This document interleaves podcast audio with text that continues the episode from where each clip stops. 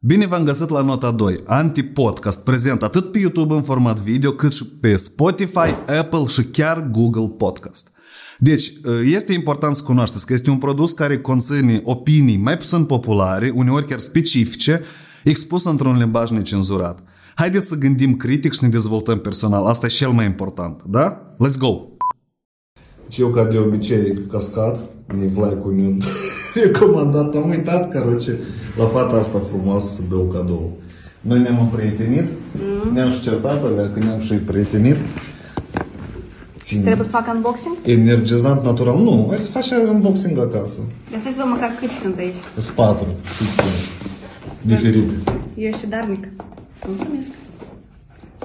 Cu drag.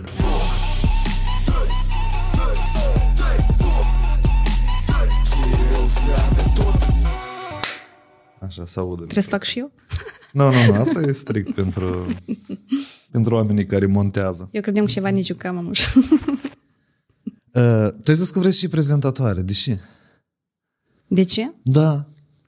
Nu, nu este unul dintre principalele mele scopuri, dar uh, după ce am fost la ultima emisiune, poți spun și nume chestii? Da, cum? Da. da cum? Am fost la o seară perfectă și am vorbit la fel despre abecedar. Uh-huh.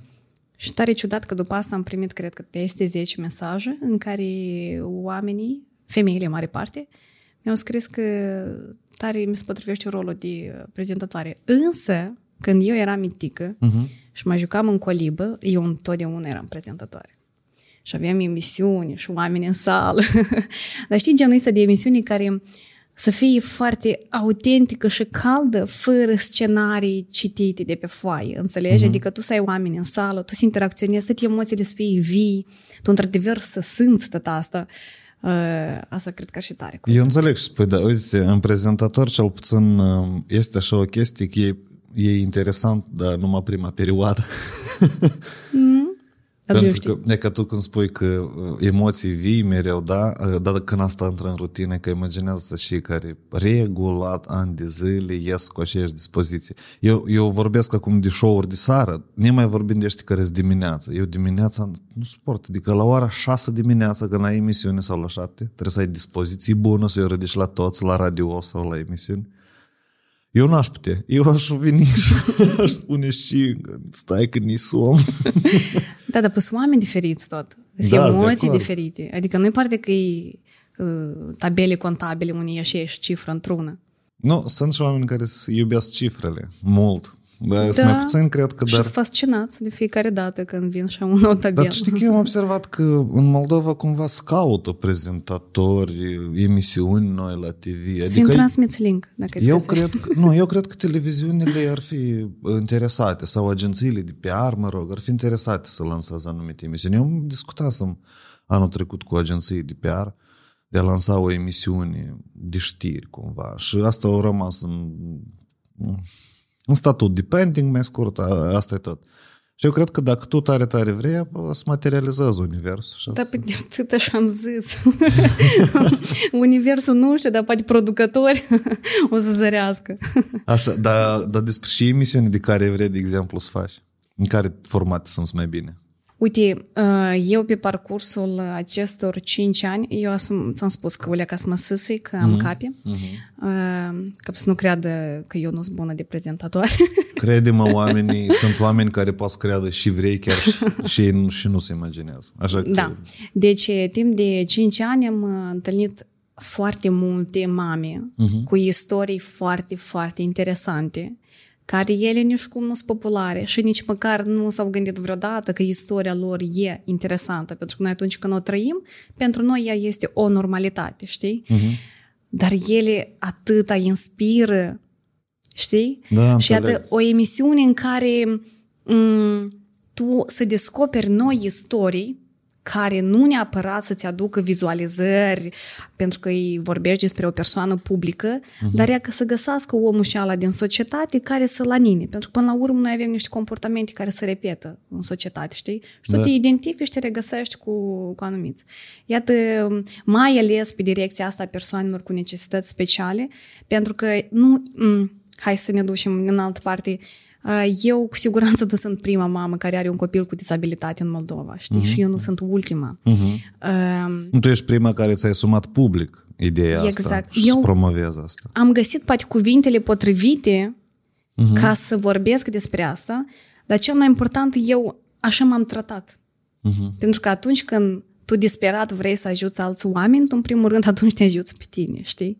Și eu când am văzut că asta funcționează, undeva subconștientul simță bine, e ca așa m-am vindecat eu și mă bucur că pot să ajut ah. alte oameni. Și iată despre asta, iată, așa emisiunea ar fi bună, care tu prin istoriile pe care vrei să le vindeci în direct, tu uh-huh. de mhm. fapt ajungi în, în toate satele și în toate ogrezele. Eu am auzit, uh, mulți vor, adică să nu crezi că generalizează acum sau că îți devalorizează ideea, dar uh, lucrând la emisiuni, chiar și Cristina, acum doi ani jumătate la București, când s-a apropiat cu alea două emisiuni filmate de unul noapte și o să vreau e ca așa proiect să facem, uh, e tot așa, să axa strict pe, iată, idei interesante cu oameni nepopulari, uh-huh. dar care au povești în spate. Apoi Rita Druță tot a avut așa idei, dar pentru fantastic. Apoi mm-hmm. um, un alt proiect, Manifest, tot interviuri, o, un cuplu uh, foarte interesant proiect. Și am văzut mai multe inițiative în care oamenii vreau anume povești interesante de la oamenii populari și toată vremea, toată vremea te confrunți cu una și aceeași. Cheltuielile sunt mari pentru toți și asta tot trebuie cumva să se monetizeze. Dacă nu-ți views, nu vin sponsor.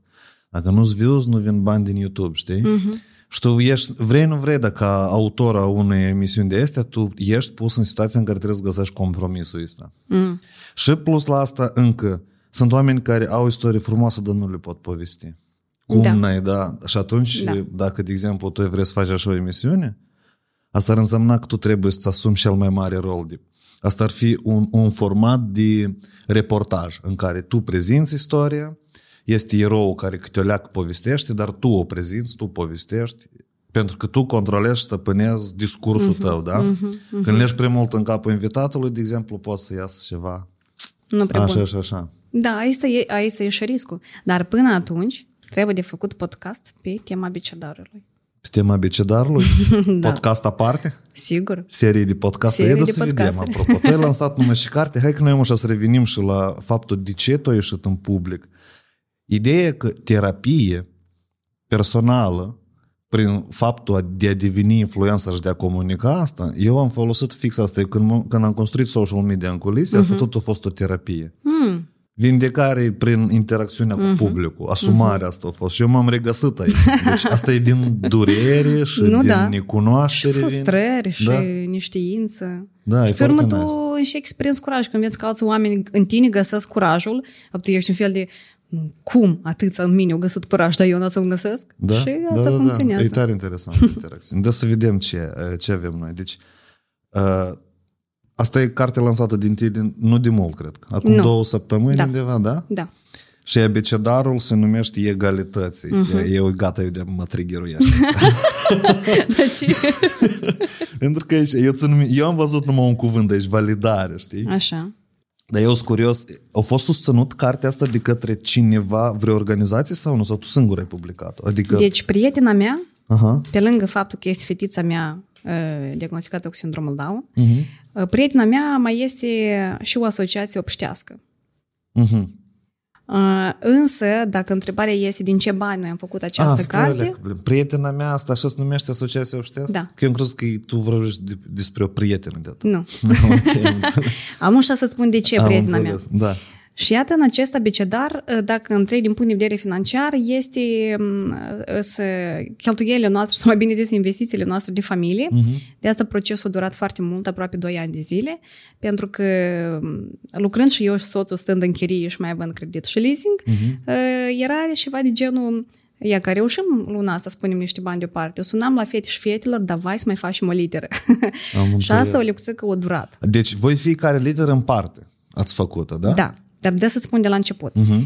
Deci, care este construcția unui abecedar? Noi avem o serie de litere, la da. fiecare literă avem un cuvânt foarte clar, evident, tangibil, care e ușor de explicat. Da. Și atunci, dacă eu timp de 5 ani am tot vorbit despre limbajul acceptării, ne-am gândit că cu ce trebuie de început. tot de la litere, tot de la a învăța concepte care să ne ajute să comunicăm. Uh-huh, uh-huh. De aceea noi am ales o serie de cuvinte care e din câmpul ăsta semantic al acceptării. Aceste cuvinte erau multe. De exemplu, la ei erau vreo patru cuvinte. La Z erau vreo... Nu, la Z cel mai puțin a fost. După... Z e zina.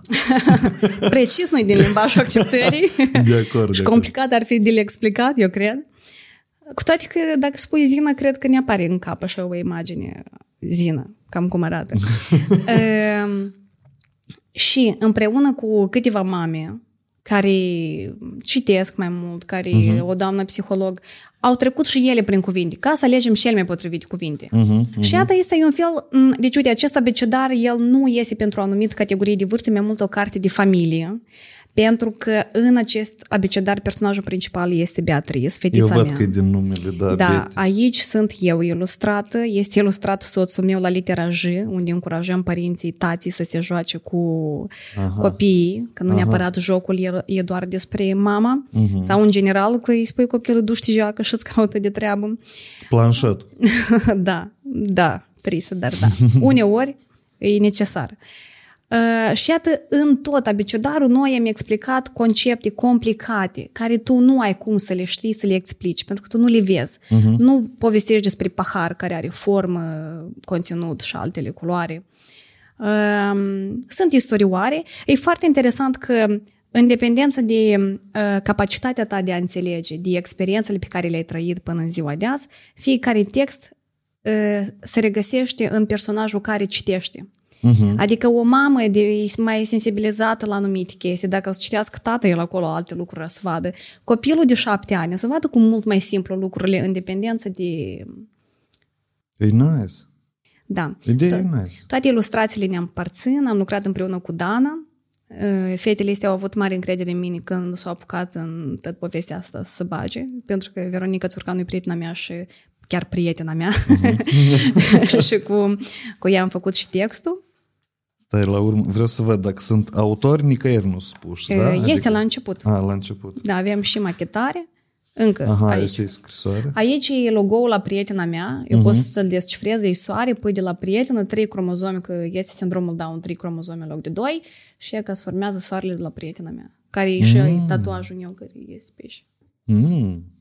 E tare, tare, deci um, ilustrațiile sunt atât de bune că tu poți să stai cu copilul și să povestești. Că mama a citit despre E și I. Uh-huh. Și prin ilustrația de alături povestește copilului despre E și I.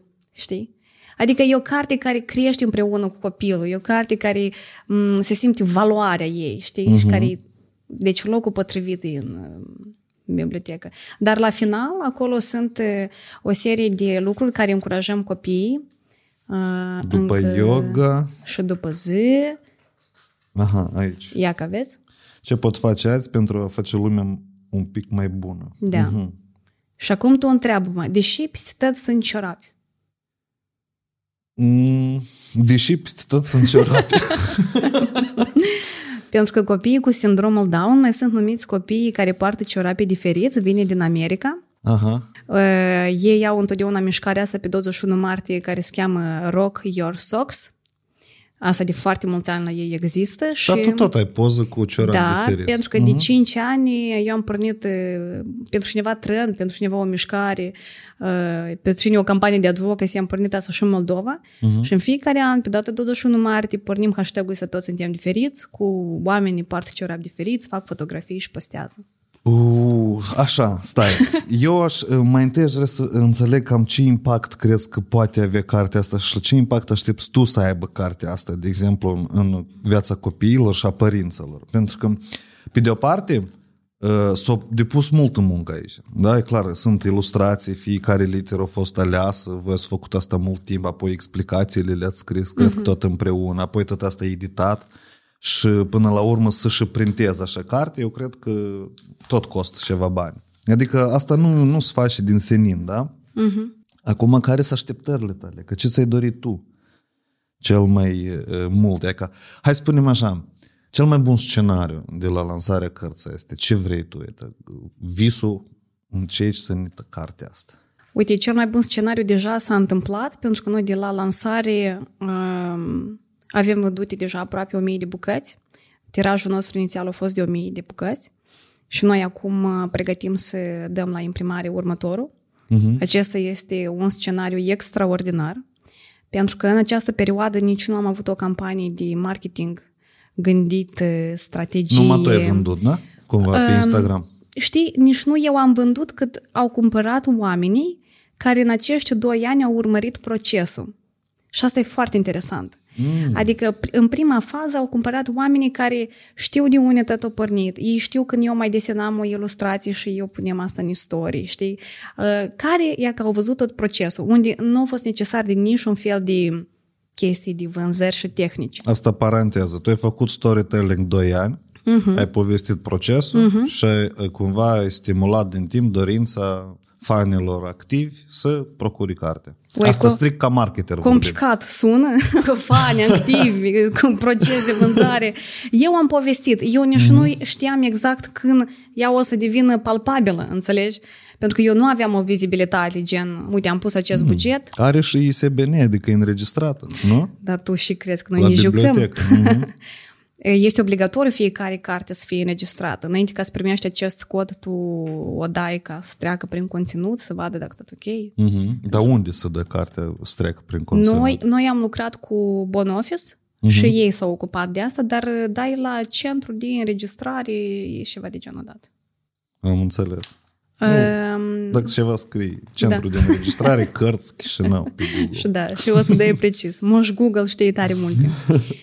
Deci tu m-ai întrebat despre scenariu. Da, da. Și eu spuneam că m- o depășit așteptările noastre. Adică eu am fost foarte uh, emoționată de, de acest lucru. Uh, mai departe, eu îmi doresc ca acest abecedar să crească o nouă generație de copii uh-huh.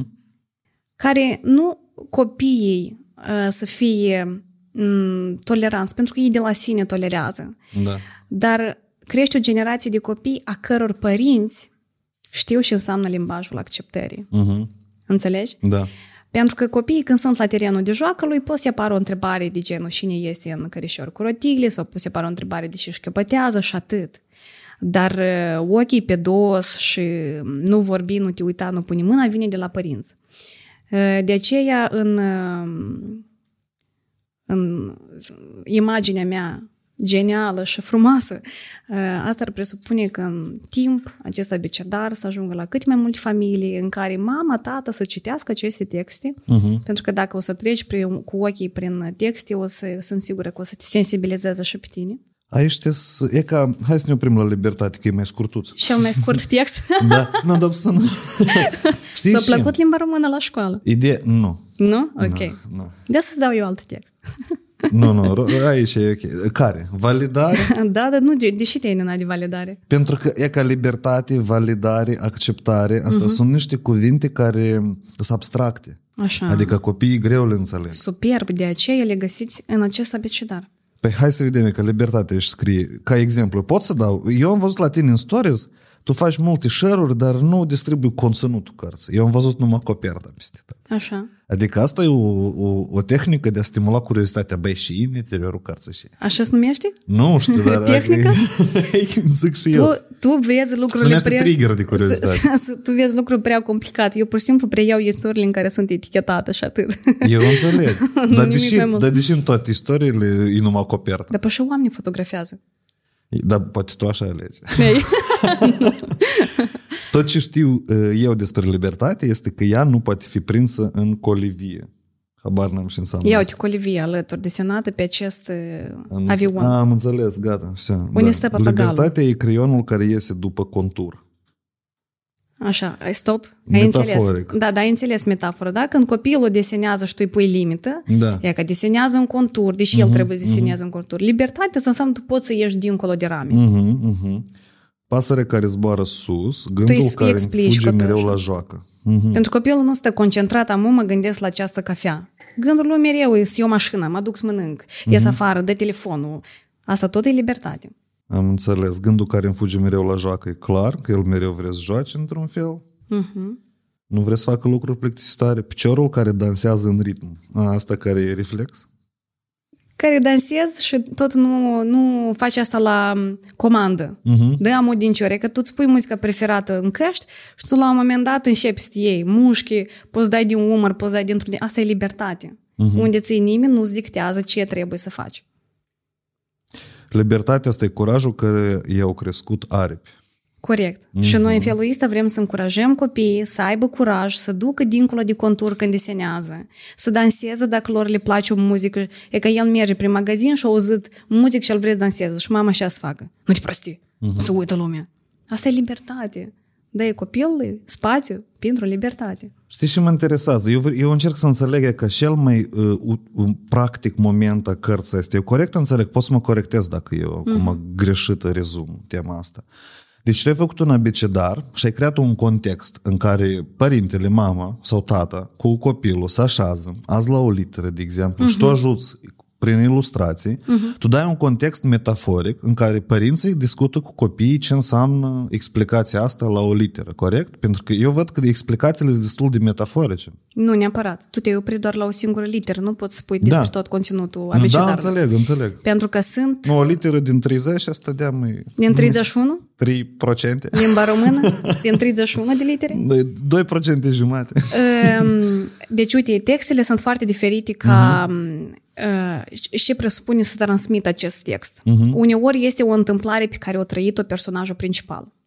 Alte ori este ceea ce ea își imaginează. Uh-huh. Alte ori este o întâmplare în care ea a fost martor și asta s-a întâmplat dintr-o parte și tu la copil îi stimulezi creativitatea. Adică uh-huh. nu este neapărat o metaforă în care noi trebuie să stăm să înțelegem ce a vrut autorul să zică. Nu că este horă.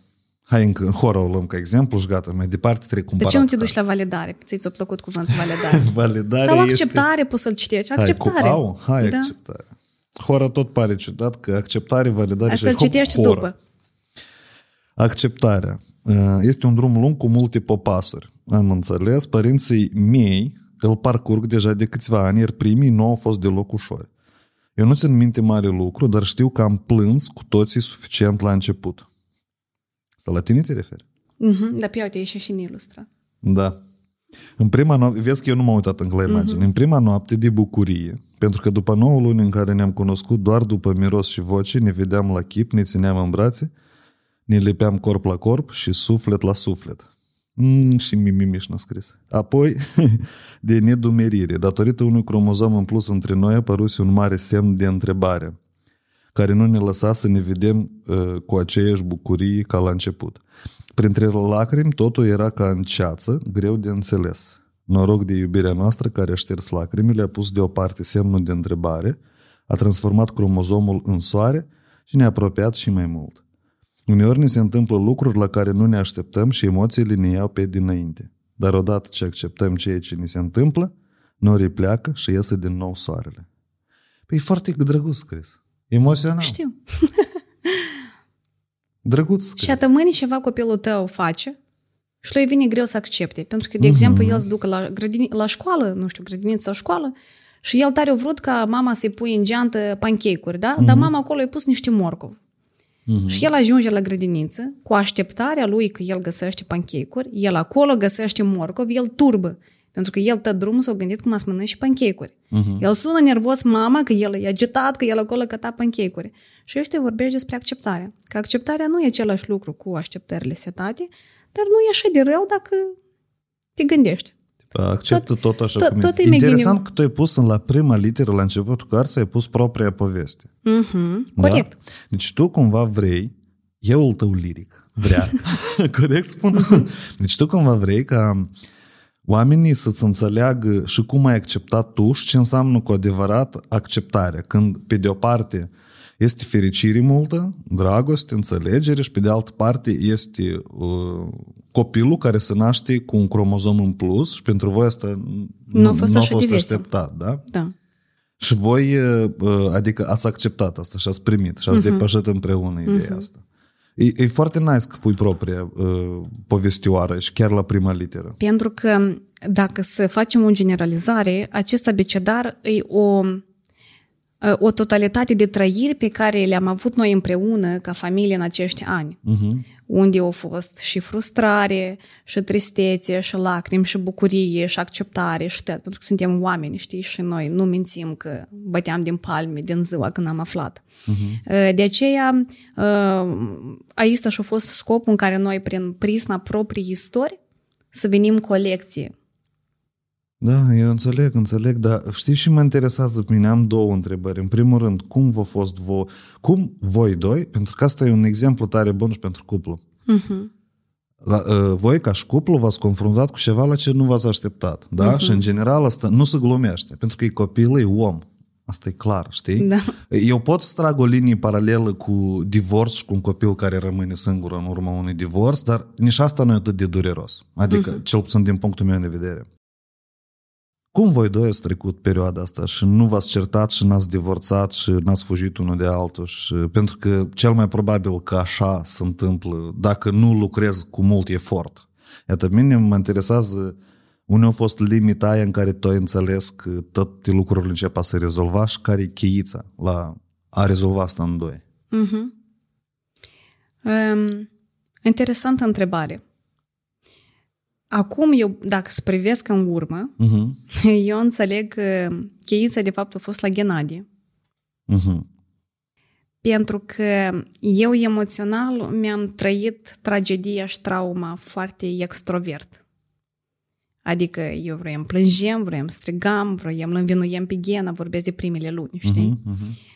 După care a urmat o perioadă în care eu i-am recunoscut soțului că eu nu prea amintesc de dânsul în viața noastră cumva era Ghena, care trebuie să ne ducem la medic, ne culcăm, ne trezim, nu avem uh-huh. când, iar eu mai plâng, iar mă trezesc, știi? Uh-huh. Dar el a avut atâta inteligență în care s-a dat în spate, ne-a lăsat tot spațiul ăsta, eu să mă simt așa, aruncat dintr-o parte în alta cât eu am nevoie, dar el nu a plecat. Uh-huh. După care eu, știi, mai să m-am dat cu capul de pereți, după asta am înțeles, a, da stai, Ghena, el tot este, el e cu mine, el e aici. Și asta au fost în câte luni? Tot în șase luni sau mai devreme mm. ți-ai dat seama? Sau mai târziu? A durat mai mult. Da? Bun, asta e o metaforic, știi, uh-huh, cu capul uh-huh. de pereți, dar în mare parte echilibrul lui, coloana asta vertebrală a lui, eu cred că pe noi ne-a ținut împreună. Pentru că, înțelegi, nu este deloc ușor să vii de la lucru după 8 ore uh-huh. și când vii acasă, eu ia să pornesc subiectul sau să mă vadă că eu sunt plânsă sau să mă vadă că eu sunt tristă sau... E cu mult mai simplu să pleci. Adică uh-huh băi, eu tot înțeleg, eu să te ajut cu bani pe lună, să-ți plătesc, dar eu mă duc. Uh-huh. Dar el, la nivel spiritual, e foarte dezvoltat și tare mult mă iubește pe mine și respectiv pe Beatrice, pentru că în primele luni el mie mi-a zis că dacă tu vrei poți pleci eu o să o cresc singur. Pentru că eu sunt vulcan, adică mm. eu am m-am enervat, am izbucnit, ne-am trecut. Și eu când izbucnesc, nu prea bine încântăresc cuvintele, adică de asta care așa mai arunc și pe urmă dau seama că, uh, cam prea tare am, știi? Mm-hmm. De asta noi fiind într-o seară la o discuție în care eu spuneam că, ia, că, că eu trebuie să mă duc la master, că prin Africa să fac voluntariat, nu știu acolo. Și eu zic, tot du-te. Eu, eu să mă descurc. Atunci așa a fost un fel de și despre el vorbește. E dureros, așa e? Când uh-huh. se mhm. întâmplă așa chestii, când tu înțelegi că ți-ai făcut niște planuri pe viitor și le toate se ruinează. Sau s-au ruinat. Adică în cazul dat uh-huh. masteratul tău, da? Nu. Asta a fost o învinuire către Ghenadie, cumva? Nu e dureros. Nu? Nu e despre asta. Um, multe familii cred că le vine foarte greu să depășească pentru că nu acceptă că asta e și alt scenariu nu poate fi. Uh-huh. Asta înseamnă că toate planurile pe care noi le-am avut până acum, hai să încercăm să le împletim în scenariul în care deja ne este dat. Să le adaptăm. Să le adaptăm. Uh-huh. Pentru că ca m, capacitatea de corect de adaptare e foarte importantă. Pentru că tu știi istoria cu Olanda? Nu știu. Ți-o zic. Pot să o zic? Da. deci, uite, Uh, găsisem o istorie în care eu un pic am adaptat-o la istoria noastră, e sună în felul următor. Uh, să presupunem că atunci când tu te pregătești să devii părinte, să devii mamă, uh, e ca și cum te pregăti pentru o călătorie. Uh-huh. Știm de 9 luni de zile, toată viața ta e înconjurată de pregătirile tale pentru ca să zbori la Paris, presupunem, în Franța. Tu înveți limba franceză, tu îți cumperi haine pentru Franța, tu, dita mai înveți toate locurile geografice unde se duci să călătorești peste 9 luni de zile de pregătire exactă că tu vrei să ajungi la Paris, tu te vezi cum mănânci croissante și cum te plimbi pe lângă turnul Eiffel, Eiffel sau Eiffel? Dar nu mai contează. uh, și după 9 luni de zile vine uh-huh. ziua zborului, ți-ai luat valiza, ai urcat în avion, avionul zboară și la aterizare tine te, te anunță. Bună ziua, bine ați venit în Olanda! Am înțeles. Șocul tău este extraordinar. Valiza ta e plină cu Paris. Tu știi, dăm și bonjour, să spui și o revoar. Și aici ți îți pune Olanda uh-huh. și atunci tu ai două scenarii. Fie tu cobori în Olanda pentru că nu mai este un bilet de întoarcere și tu toată viața ta visezi la Paris și regreți că toți cunoscuți tăi sunt prinși într-un dute vinul la Paris, înțelegi? Uh-huh, uh-huh. Sau încerci să găsești părțile frumoase din Olanda. Acolo sunt lalele, mor de vânt, pentru că în esență tu nu ai ajuns într-un loc urât, mizerabil, murdar, dezgustător. Nu, e doar uh-huh. altceva decât ce ești tu ți-ai așteptat. Și că cu cât mai rapid uh, să aprinde ca becul ăsta că asta e doar ceva diferit decât eu mi-am planificat și am așteptat, cu atât mai ușor e că vine acceptarea și se adaptează planurile și eu acum, dacă să mă întrebi, eu nu îmi imaginez ce aș fi făcut să nu fi fost Betty așa cum este Betty. Pentru că eu atât de mult m-am regăsit în direcția asta, eu mă simt atât de confortabil în tot ce aici fac, că până să devin mamă e că eu am lucrat în resurse umane și apoi am început incubator de afaceri business și nu știu acolo și eu să te și mă gândeam, mai cum ajung oamenii când se regăsesc într-un domeniu? Că și se întâmplă că tu să te regăsești într-un domeniu. Și eu m-am regăsit. Deci tu acum n-ai putea să te oprești din a face tot asta, nu? Nu, pentru că pentru mine e un regim de viață. Nu este un job. Adică eu nu mă gândesc la ce proiect să facem cu acest abeciodar în anul care vine, dimineața de la 9 până seara la 8 și la mează fac pauză. Nu. Uh-huh. Noi ce putem să mai facem sau ce proiecte să mai facem pentru ca să sporim gradul de conștientizare în societate, ele într-una se învârtesc și ele apar de, nu ai idei de unde pot să apară. Adică noi putem să vorbim înainte de somn, poți să ne amintesc ceva la amiază, poți să vorbim ceva noaptea, uh-huh. știi? Uh-huh. Pentru că e un regim de viață, e, um, e despre noi, noi trei. Tu foarte frumos ai uh, învățat să explici, să dai exemple pricolne. Adică uh-huh. chestia cu Olanda și cu Franța, un uh, exemplu super bun de a înțelege care e, care e situația. Și inclusiv la litera A, tot ai un exemplu interesant, mai personalizat, evident. Nu, istoria asta și-a luat 800 de mii de vizualizări pe TikTok cu Olanda. Da? A, înseamnă că eu trebuie asta să stași și să public tot, da? Uh, bun. Știi care e ideea? Uh, bun. Revenind la ceea ce ai spus tu că Gennady a fost reperul tău, da? Eu sunt mai mult ca sigur cumva intuiesc că dacă îl întreb pe dânsul care a fost secretul la depășire, el a spui că în tine secretul. Minunat. El are cap și evident că așa spun.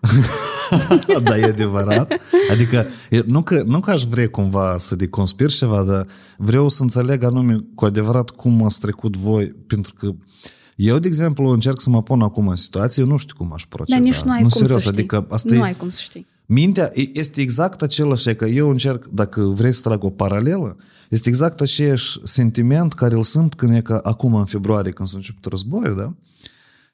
Toată lumea întreba, tu ai planul B, unde te duci? Și facem dacă vine și armata și în Moldova. Și la mine creierul efectiv să pur și simplu fierbea și gata, stânge. Nu era capabil să genereze careva scenarii, pentru că nu știei și. Uh-huh. Și frică și nu frică și nu înțelegei.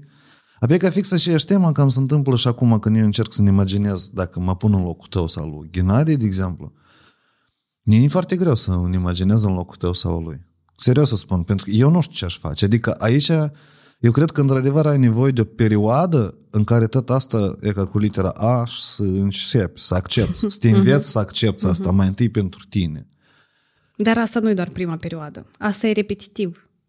Dacă tu nu accepti până la măduva osului da, da, copilul, înțeleg. asta se mhm. repetă. Da, înțeleg. Treci un an de zile, tu vezi că el încă nu merge pe tine când te începe să te trăsnească iar uh-huh. greutățile și plânsul că ia că un an și nu merge și așa mai departe. Tu vrei să întrebi dacă exact e despre Ghenadie și despre faptul că el a stat. Um, uite, în primul rând, eu rămân pe poziție că da, uh-huh. că într-adevăr Um, bărbatul fiind emoțional mai, uh, mai slab dezvoltat sau mai greu Ce să, să mai greu să... Nu, bine, asta e, demonstrat științific după emisferile care la voi cum lucrează. Asta bărbatul um, mai slab emoțional dezvoltat da. sau femeie mai isteric. mai da, păi sunt două lucruri diferite. Bărbatul poate fi destul de isteric, eu cred. Hai bun, să trecem. Las că ai suficient cu Mirela aici. e podcastul gata. Am înțeles. E, um, e, despre, e despre ambii până la urmă, uh-huh. dar totuși unul trebuie să rămână mai lucid. E că eu spun o chestie, nu știu dacă mai zis-o vreodată, pentru că emoțional eu am scos totul de mine, Adică eu am plâns când am avut nevoie, am început să scriu și am ușa să-mi amintesc să spun de și prietena mea. Uh, Ghenadie, pentru că, uh, sau din cauza că a inhibat toate trăirile lui în mm-hmm. prima perioadă, nu, nu era să plângă și el în rând cu mine. El trebuie să rămână cineva lucid, clar și facem unde ne ducem.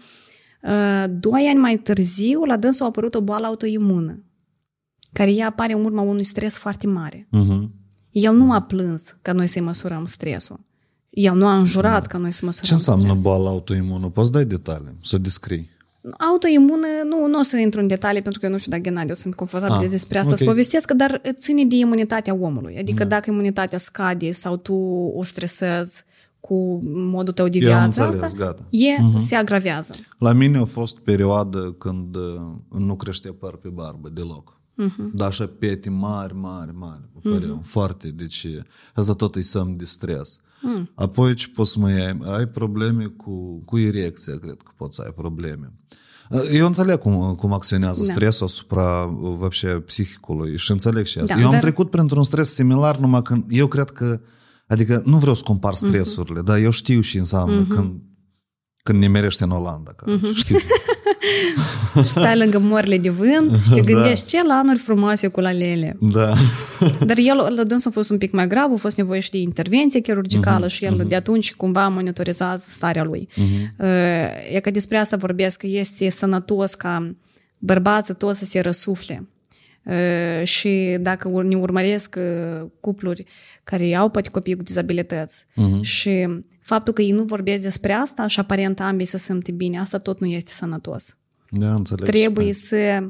Eu aș pune o leacă altă întrebare aici. Dar dacă Ghenadi, hai ipotetic vorbind, uh-huh. acum că nu vreau să mă refer anume la voi, dar uh, dacă Ghenadi avea să plângă ca și tine în perioada aia, aveți, aveai tu să ai încredere în el fix așa cât el pur și simplu a stat și o, o luat udarul ăsta puternic asupra lui, adică el a înghițit pasute puternic tot asta, pur și simplu consecințele au fost mai târziu când tu ți-ai revenit, da? Uh-huh. Asta a fost. Întrebarea este, în momentul în care bărbatul reacționează tot prin plânsăte și isterii, ca și femeie, de exemplu, da? Amândoi, apoi ei nu-ți dezamăgesc unul în altul. Te-ai gândit la asta sau nu? Ți-ar fi mai ușor dacă el ar plânge alături de tine, așa, cumva stresant și isteric și fără a înțelege ce se întâmplă? Nu, uite, în primul rând, eu i-aș valida emoțiile. Uh-huh. Cu acest cuvânt îl găsim în abecedar. Da, asta tu de-am acum spui. Acum spui. Da. Uh-huh. În al doilea rând, Ghenadie asta nu ar face, pentru că eu știu cu cine m-am măritat. Este sănătos să trăim aceste emoții, dar întrebarea cu și ele se sfârșesc. Uh-huh. Noi putem să ne așezăm la masă și să plângem isteric împreună, dar când am terminat de plâns și ne-am scos ea ca toată furia asta prin lacrimi, cineva bate box ca să-și scoată furia, cineva be, cineva face așezări. Dar ții, de exemplu, e mai ușor să plângi. Uh-huh. Plângi! Dar întrebarea este ce facem noi după? E că, uite, gata, ne-am liniștit, suntem o leacă mai lucizi, gata, ne-am calmat, hai să ne gândim mai departe ce facem. Și voi v-ați gândit. Și ați ajuns la concluzie, hai să devenim și mai populară mămică, să lansăm carte, nu, nu, să facem nu bani spune din asta. carte? Nu spune asta, asta, asta sună așa din traiure, nu spune asta. Bun, bun. Nu, eu special asta spun. da, noi fix asta ne-am gândit. Noi când am conceput copilul ne-am gândit la asta. nu, nu e adevărat. Ehm, totul s-a întâmplat foarte natural. Eu am început să scriu uh, despre, dacă trec acum prin istoriile care le scriem deodată, evident că și evoluția mea se vede în perioada Erau asta. dark? Știi? Da. da. Eu povesteam istorie în care eu mă simțeam discriminată când mergeam la medic, când mergeam la terenul de joacă. Tu și ai eu... început să scrii scenarii anxio- din anxietate, presupunerile tale, nu, cum nu, să aveți nu. fii cu tine? Ceea ce se întâmpla cu mine. Ah. Adică eu am mers la medic. Am și acolo a avut okay. loc un dialog, uh-huh. care eu m-am simțit frustrată sau discriminată. Eu uh-huh. am venit acasă și l-am scris. Pentru că atunci tu nu mai ai curajul ăsta să să explici. Da, clar, mai ales când discriminarea vine și de la medici și de la asta. Atunci nici tu încă nu știi cum normal corect. să lucrezi cu nu asta. știi da, cum corect. Da. Varianta că să ne certăm și să strigăm una la alta ca să ne stuchim pe față, tot nu este ok. Asta da. tot nu e despre acceptare. De asta eu am început să scriu. Și ca să-mi fie mai ușor să vorbesc despre dizabilitatea copilului meu, eu am început să scriu sindromul Down al prietenii mele. Uh-huh. Prietena mea cu sindromul Down, prietena mea, eu cu prietena mea, pentru că asta a fost un truc psihologic ca eu să depășesc și mie să-mi fie ușor să vorbesc despre asta. Uh-huh, uh-huh. Acum că niște comentarii în care oamenii, niște femei mă învățau că este foarte rece să-ți numești copilul prietena mea. Oamenii nu înțeleg că după 5 ani prietena mea, Beatrice și sindromul Down, ele au aceeași încărcătură emoțională tot împreună în care uh-huh. ele nu pot fi divizate. Uh-huh. Ele sunt tot întreg, știi? Și dacă eu spun prietena mea, să nu înseamnă că eu simt ceva mai rece și dacă spun copilul meu, simt ceva mai cald. Da, eu pot aici să-ți iau apărarea, e și normal tu, de la bun început, când nu știi, pentru că fi, oamenii ăștia care te critică acum, unde au fost ei atunci când tu ai fi avut nevoie de ei ca ei să te ajute? Înțelegi? Tu n ei nu au fost. Tu trebuie singur să te descurci cu asta. Și tu ai găsit așa o modalitate. Tu te adresai prietena mea. Asta decizia ta și, și la care te critică. Hmm. Da. Și să-i, să-i dorești treacă prin aceleași chestii ca să înțeleagă. Asta totul e urât, Ei, știi? Nu, am venit eu din Râpa Popie, dar nici chiar să ne doresc atât. Dar de unde ești? Din uh, Salutări, sat pe Zăbriceni, raionul Iedineț. O, din Iedineț. A, eu sunt din Ocniță. Dar după și și, simte. Cât n-ai da. Eu am trăit în marginea satului care și acolo erau râpă, râpa popie și eu Aha. după asta am început să scriu despre râpa popie, despre mamunia Tania și tot spuneau că ea se metaforic ceva râpa popie, dar el chiar e o râpă. Dar stai să mă întorc la... La scris. Scris ca terapie. Apropo, eu vreau să subliniez aici, adică în momentul în care simți lucruri care nu ți le poți explica în general sau stres, sau anxietăți, scrisul foarte bine ajută. Anume scris. Tu de mână scriei sau la mm-hmm. calculator? Eu de mână. Și De după mână asta scrii? tapam. Uh, și mai este o chestie care eu am, am observat-o cu mult mai târziu. Știi care e? Mm, noi atragem ceea ce suntem și noi oglindim comportamentul nostru. Mm-hmm. Cu cât mai mult eu reușeam să accept diagnoza copilului și mă simțeam mai bine și fericită cu ceea ce eu trăiesc, cu atât mai puțină discriminare era în viața mea. Știi de ce? Pentru că eu nu mai eram pornită când mergem undeva ca un ariș, știi? Care iese uh-huh. cu ghimpi, uh-huh. gata, gata, ca să o atași, știi? Eu ies lumină. Și asta tot e foarte interesant. Nota 2 este produs în studiourile din Academiei Vie. Cred că știți deja asta. Păi uite, Academiei Vie acum au lansat o super ofertă care conține patru webinarii. Cum treci frica de a face stories, ce și cum să discuți într-un live, cum găsești primii clienți pe freelance și cum să treci peste un eșec fără a pierde curajul. 5 ore, 65 de subiecte și tot asta numai la 1,9 euro. Click pe linkul din descriere și beneficiați de produsul ăsta. Este o ofertă limitată. Uh, Eu acum am terminat pur și simplu să filmez un curs cu Maxim Orândaș, dar este și un podcast cu dânsul. Pe el mi-a explicat chestia asta. Asta se numește toleranță la disconfort, dacă nu greșesc. Adică în momentul în care tu, tu încă nu știi cum să te comporți, dar tu scrii și cu cât mai mult acceptai, tu de fapt îți crești gradul de disconfort astfel încât comportamentele astea minore care te deranjau nu te mai deranjează. Uh-huh. Că la tine viziunea e mai largă și tu găsești explicații uh-huh. și forțe de lucru, da? Uh-huh. Cu tine, forțe uh-huh. de lucru. Uh-huh. Deci tu pur și simplu ți-ai crescut tare mult toleranță la anume așa situații. Tu poți tolera. Un om uh, care, de exemplu, ar naște, o femeie care ar naște un copil, da? Uh-huh. Uh, cu sindromul Down, la început, cred că tot ar fi anxioasă la la orice cuvânt. Pentru că da. nu are toleranța asta de disconfort. Da. Trebuie să înveți să Nu trăiască bun, cu și asta. după toleranță vine acceptarea. Că pentru tine care e diferența dintre toleranță și acceptare? Mm, și întrebări. Mie, în general, nu-mi plac așa cuvinte, dacă sincer. Ele sunt Pentru că foarte ele sunt complicate să le explici. Abstracte. Păi adună-ți gândurile. Acceptare și Toleranță. toleranță. Iată noi copiii cu sindromul Down îi acceptăm sau îi tolerăm? Sau în general copiii cu persoanele cu dizabilități? Eu cred că îi trebuie acceptați. Bravo, notă 10, putem să mergem mai departe. toleranță, eu cred că o diferență care aș formula eu poate nu e ok, dar toleranță înseamnă să nu fii de acord, dar să accepti că este, uh-huh. știi? Uh-huh. Dar acceptarea înseamnă să fii de acord și vrem să-l iei parte din cei și... Vorbim de societate. Dacă uh-huh. vorbim de societate și de integrare, noi trebuie să acceptăm. Uh-huh. Nu, pentru că tot e om și e viața omenească și noi trebuie să ne învățăm să plătim la timp și impozitele, să nu dăm mită și să ne aranjăm societatea în așa fel ca tot sistemul ăsta să, să funcționeze cum uh-huh. trebuie, ca să ajungem să ne construim blin.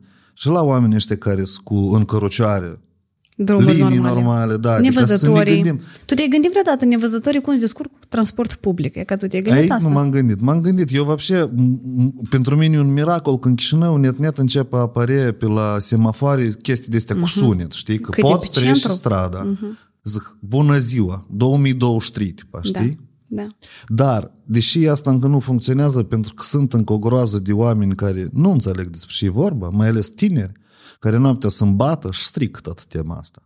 Inclusiv scaune, orice ei s-ar face normal în societate, ei încep tot asta a distruge. E că aici eu văd că societatea noastră mm. încă ia șoche. Tare drăguț, dar totodată tot mai mult sunt tineri care înțeleg că asta e ceva diferit decât educația pe care au văzut-o la bunei sau la părinți uh-huh. și lor le pare interesant și în trend e că tot tema asta cu diversitatea și ei chiar sunt curioși să, să fie buni, să aibă în clasă un coleg care are autism să vorbească cu el, să-l întrebe, dar tu cum sunt, dar tu cum vezi. Mai este serialul ăsta pe Netflix, Atypical, adică? Mm, nu știu. Nu. Este un serial genial uh-huh, uh-huh. despre un băiat cu autism care el e în școala superioară, cum la ei merge, și foarte interesant redat. A, și mai recomand un film tot neapărat pe subiectul dat, uh, uh, Miracolul, de, nu, Miracolul, asta scriu. Uh-huh. Okay. La fel foarte bun. E tare interesant filmul ăsta, când l-am văzut prima oară, cred că o durat vreo 3 sau 4 ore ca să-l văd până la sfârșit, pentru că eu mă necam în plâns. Uh-huh. Pentru că eu mă regăseam în fiecare uh, scenariu din filmul și ala și acolo e despre un băiețel care un pic are mutație la față, că are foarte multe intervenții, cum îți duce uh-huh. la școală, e discriminat. Și eu acolo întotdeauna o proiectam pe Betty când Bete așa duc la școală, că și cu dânsa poți vorbească, știi? Și îmi venea așa de greu să-l privesc, dar el este genial, mai ales e ca să-l privească părinții cu copiii, să depunem un pic de efort, să le explicăm, pentru că până la urmă asta ușor o să le fie tot copiilor noștri. Uh-huh. Înțelegi când tu îți crești copilul într-o societate în care el se simte liber și dacă el vede un nevăzător, asta îl întrebe, poți să ai nevoie să te ajut să treci strada, să-l apuci să-l treci strada. Și asta și nu-i frumos? Uh-huh. Asta e frumos. E frumos da. Sau da. când ați văzut un copil cu sindromul Down în grupa lui, tăță să alerge la pauză, el să proche, zice că ai ceva nevoie să cumpăr o plășintă și să cumperi o plășintă. Astea sunt niște valori care în tot era asta digitală, de TikTok și de nebunii, sunt niște valori umane care e trist că parcă le lăsăm să treacă pe lângă noi, știi? De bunătate, de empatie, de acceptare și să nu-ți demodate. Înțeleg și spui, eu cred că toate e ca valorile de care spui tu vin odată cu tinerile generații. Da. Noi, între noi, uh, să fie foarte greu. Uh, deci eu văd... Noi? Cum, adică da, generația, generația noastră? noastră și mai sus. De exemplu, 34. O, ești... Bătrân? hai spun 30 și în sus, uh-huh. mai greu, să mai regiz. Așa să construiți Nu, oameni. pentru că părinții vin din, din perioada... Alte medii, da, alt context, da, da. În care înainte nu erau persoane cu dizabilități. Doar noi foarte bine știm că erau școli speciale uh-huh. în care atunci când apărea un copil cu dizabilitate, era dus în școala și porțile închise, un gard mare alb unde nimeni nu intra. Eu în satul vecin uh-huh. este o casă care eu tot timpul știm că acolo e casă de nebuni. Și așa și am crescut cu gândul că acolo e casă de nebuni, dar de fapt acolo sunt oameni cu necesități speciale. Mai departe, Uh, și din istorie am găsit exemple în care uh, dacă se năște un copil cu dizabilitate, el nu apare în public pentru că era legat cu demonii, cu ce se întâmplă. Noi asta ne s-o transmis din generație în generație, însă de unde nouă ne vine stereotipul ăsta? E că eu când îți spun copil cu dizabilități sau uh-huh. o familie care a născut un copil cu dizabilități. Gândești da. așa pensate prin asta, ce ți apare ție în cap? Nu, cel mai probabil o etichetă ar fi că e, e invalid. Dar de familie și poți spui? de familie, uh-huh. că uh, nu e bun, adică cred uh-huh. că bea mult. Așa Asta ar fi o etichetă, Corect. da, da. Nu, E- pentru că asta și se întâmplă, adică oamenii care beau cel mai des acolo, ei și în asta Nu. așa copii, nu? Nu e adevărat. Ok. Asta tot e, e o etichetă și e un stereotip care noi îl transmitem din generație în generație. Uh-huh. Diferen... Știi de ce noi gândim așa? Pentru că în sate, familiile care într-adevăr erau ca de alcoolici, uh-huh. de vai și mari de capul lor, ei nu aveau capacitatea asta să-și ascundă copilul, uh-huh. să-l ducă prin lagăre speciale sau undeva să-l ducă de ochii lumii. Uh, Dar uh, spuma societății era rușinos să țină așa un copil în o gradă și îl dușeau. Uh-huh. Respectiv, noi am trăit cu imaginea că un copil cu dizabilitate se naște numai într-o familie de asta care vai și mari de capul ei. Mm, Dar ce nu e interesant despre asta. perspectivă. Dar nu e despre asta. Ok, Un am copil cu înțeles. dizabilitate se poate naște în oricare familie, mai ales cu cât mai mult timp trece, tu vezi mutațiile la virus și la boli care se întâmplă. Genele noastre la fel uh, au mutații de ceea ce mâncăm, ceea ce bem și sindromul Down este mm, un sindrom atât de simplu, atât de... uh, Hai să definim, că n-am definit. Deci sindromul Down e o malformație genetică unde noi toți avem câte două perechi de cromozomi, dar ei iau pe cromozom 21 încă unul. Diferența care e? Au trăsături specifice comune. Însă nu toți, pentru că oricum au genele lui mama și al lui tată. Cât îți spun, cât îți parcă de o, de o mână, știi? Dar nu este adevărat. Uh, În al doilea rând, ritmul lor de dezvoltare este mai lent. De exemplu, copilul meu a început să meargă la 3, pe când alții merg la un an. Ei au deficiență în vorbire. De ce? Pentru că toți mușchii sunt mai slab dezvoltați, însă asta se lucrează. Ei, um, puțini, care doar 3% uh, din um, în- întreg e ca, tema asta, um, pot să-și dezvolte ca o vorbire clară, cum la mine. De obicei, ei au deficiență în vorbire. D- Și uh, IQ-ul lor um, nu depășește în marea majoritate a cazurilor, cred că vreo 14-15 ani. Și de aici, 14-15 ani, nu- adică cum nu depășește? IQ. Nu cât la un copil de 14 ani e Ah, IQ. am înțeles, am înțeles. Da. Adică e de nivelul unui adolescent. Adolescent, da. Respectiv, de aici vine și frica noastră față de persoanele cu sindromul Down, pentru că tu vezi un adult de 45 de ani cu sindromul Down care vine la tine și vrei să te cuprindă să te pupi pe obraz. Evident, tu și un fel, el și cu dânsul, el e bolnav și cu dânsul. Nu, e foarte simplu. IQ-ul lui a rămas la 9-8 ani. Și el chiar așa își manifestă dragostea și bucurie că te-a văzut. El vrea să te cuprindă, să te pupi pe obraz. Înțeleg. Uite, uh, revenim la ideea cu acceptare. Până la urmă, nu sunt oameni care nu sunt de acord cu a accepta. Tu, tu ești de acord cu asta, de exemplu? Și asta e dreptul lor să nu fie de A, acord. exact, asta am vrut să întreb tu. Adică, până la urmă, fiecare are cumva dreptul. E, de exemplu, e de angajamentul tău, că tu simți așa și ți-ai regăsit misiunea aici, să promovezi asta cât, de un impact cât mai mare, da? Mhm. în rândul unor, cât mai, unui număr cât mai mare de părinți, dar totodată, până la urmă, oricum oamenii sunt într-atât de diferiți că unii pur și simplu îți preferă să nu vrei să fii cuprinși. Da? Adică e normal. tema Dar asta. acceptarea nu neapărat despre cuprins. E că eu îți spun altă întrebare. Să presupunem copilul tău merge la școală Mhm. și cu el în clasă este un copil cu sindromul Down. Da, Tu ești ok? da, eu absolut da. Bine. Da. Și dacă imaginează-ți că tu ești o persoană care tu nu accepti asta. Întrebarea mea este, e ca și ar sta în spate la temeiul tău că tu nu accepti. Cum crezi? Eu nu pot să înțeleg de ce eu n-aș accepta asta, e că nici vine greu să îmi imaginez, dar eu cred că oamenii nu acceptă din frică, din faptul că nu sunt Că ce? informați suficient. Ca că să nu nu înțeleg. Cum, da, că nu înțeleg ce e asta. Eu cred că de aici vine ideea. Și asta Sau și înseamnă- Din convingeri careva. Așa. Asta ce înseamnă cum noi să modificăm asta? Că Sunt doar, scuturi. mă, asta ar fi ușor. Ghena, nu? Nu vrea să umble cu cu scuturi. De urma lui părinți. Betty. Tu educi intelectual, dar el Nu, fizic. mă, el încă e mai... E ca eu pot să mă duc la scutura, dar el nu. Ah, da? el așa, calm, inteligent. Um, E ca e despre asta.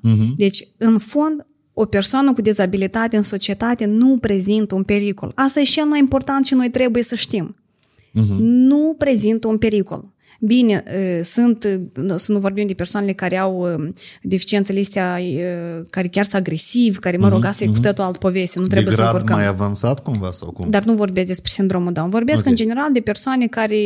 Eu am uitat cum se numește boala asta, unde... Um, în fine, am uitat. Mhm. Atâta timp cât copilul sau persoana nu prezintă un pericol în societate, unica chestie care noi nu acceptăm, asta pentru că noi asta nu știm.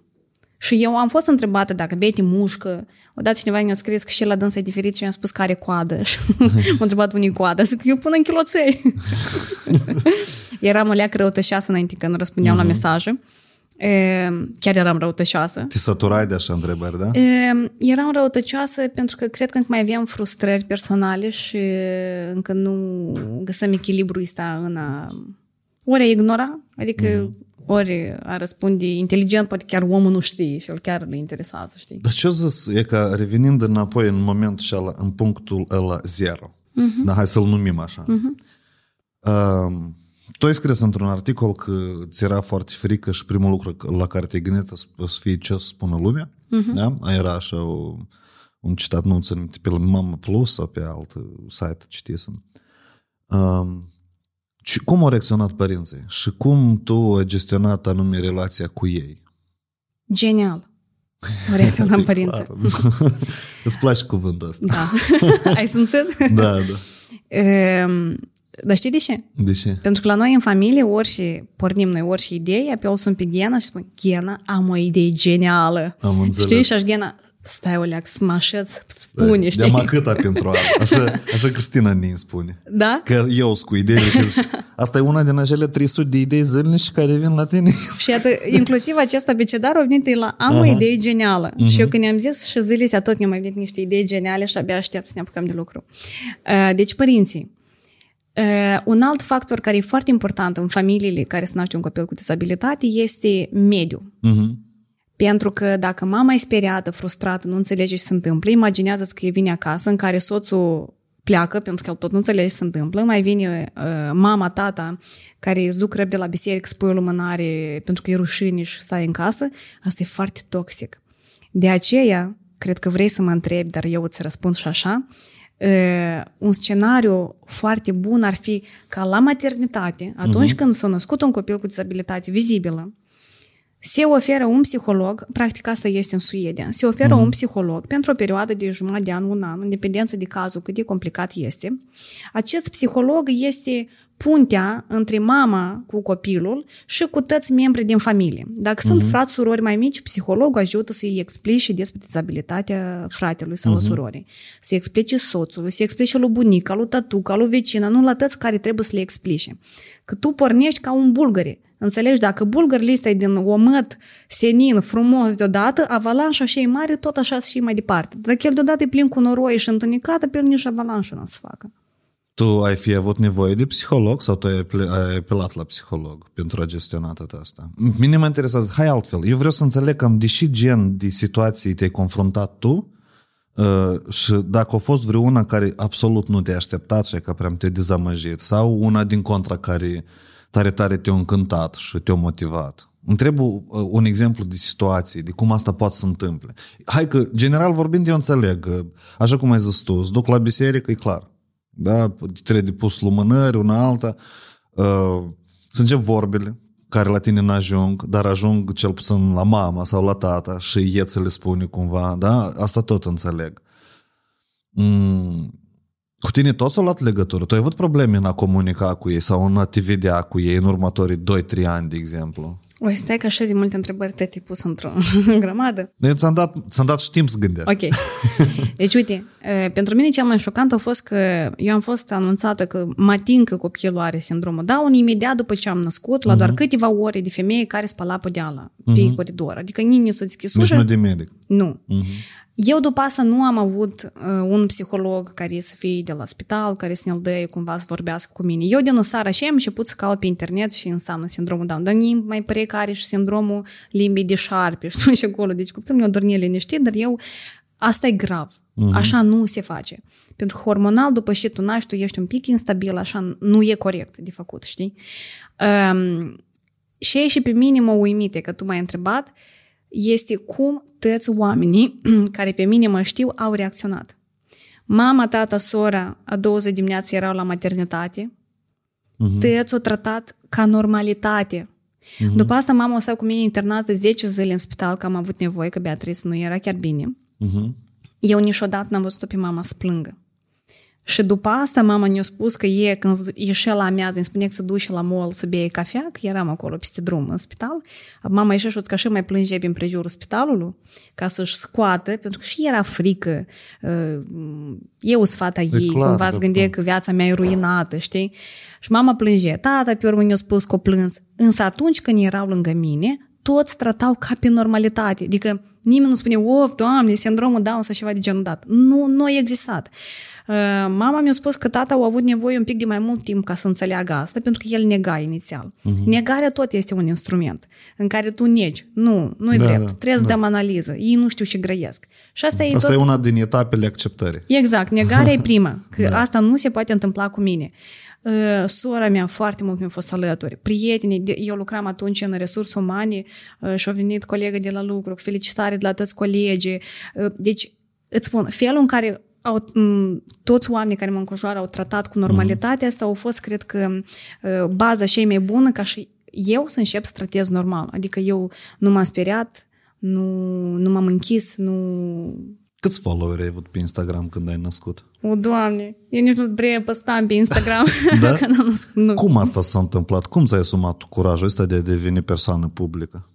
Nu a fost un moment în care eu spun că eu vreau de mâine să fiu persoană publică. Uh-huh. Eu am mhm. început să scriu pe Facebook, uh-huh. după care am început să scriu pe Instagram.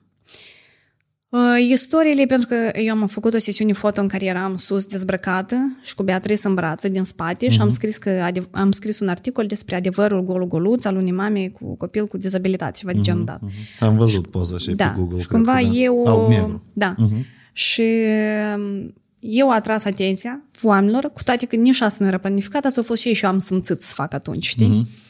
După care au început să vină oameni pe Instagram. O, eu îmi amintesc foarte clar că până la 10.000 a fost o perioadă în care eu am simțit că o leacă m-am obsedat de cifră, uh-huh. știi? Și și... plăcut cifra, adică ai înțeles că e mare și nu, ai... așa nu? un fel de wow, 10.000 pe Instagram, eu gata, trebuie să intru în local și să fac așa. Ehm, soțul meu e din domeniul marketing uh-huh. și el foarte calm tot tratat. De eu când avem 10 mii, am început să vină propuneri, veniți la noi și vă facem manicură pentru publicitate și Ghena tot timpul era, Liuta, tu la tine Instagramul e despre altceva, știi? Și eu mă nervam Ghena de când am și unghii îmi făceam pe degeaba și priciosc pe degeaba și mă machiam pe degeaba, dar tu ni... S-a început perioada concursurilor, așa mm-hmm. a, fost, a fost o perioadă foarte intensă în care da. se făceau concursuri la greu. Ghena, hai să participăm și noi, participăm, sponsor, nu știu, el iar, Liuda, el știe că eu am idei geniale, dacă deodată trebuie să mă mai oprească. um, și toată comunitatea natural s-a adunat pe Instagram. Eu de, am trecut de cele 10.000 care eram alea uh-huh. obsedată de cifră. Uh-huh. Sincer să fiu, a fost un moment în care nu mă mai uitam la postări, și ți minte că odată când am deschis, a, nu, trebuie să completez pentru un proiect. Eu am început să mă concentrez pe să citesc despre drepturile omului, despre codul nostru a educației și despre dizabilități. M-am abonat la toate organizațiile internaționale a sindromului Down. Adică eu am înțeles că, băi, gata, ia asta, eu, mm-hmm. direcția asta trebuie să intru să înțeleg. Și plus asta, pe lângă tot Instagram și sindromul Down, eu mai sunt mama Beatricei, eu sunt soția lui Gennady și eu mai sunt Ludmila, pisama mea, știi? Mm-hmm. De asta m-am concentrat ca pe toate ariliste și când trebuie să completez odată un formular pentru un proiect, acolo trebuie să scriu gen, eu o să vorbesc despre campania asta de sensibilizare pe pagina de Instagram și am întrebat să văd câți abonați am și erau peste vreo 35 de mii. Oh, și eu așa un fel de, ghea, tu ai văzut că 35 de mii pe, pe Instagram. Dar și cum a venit ea?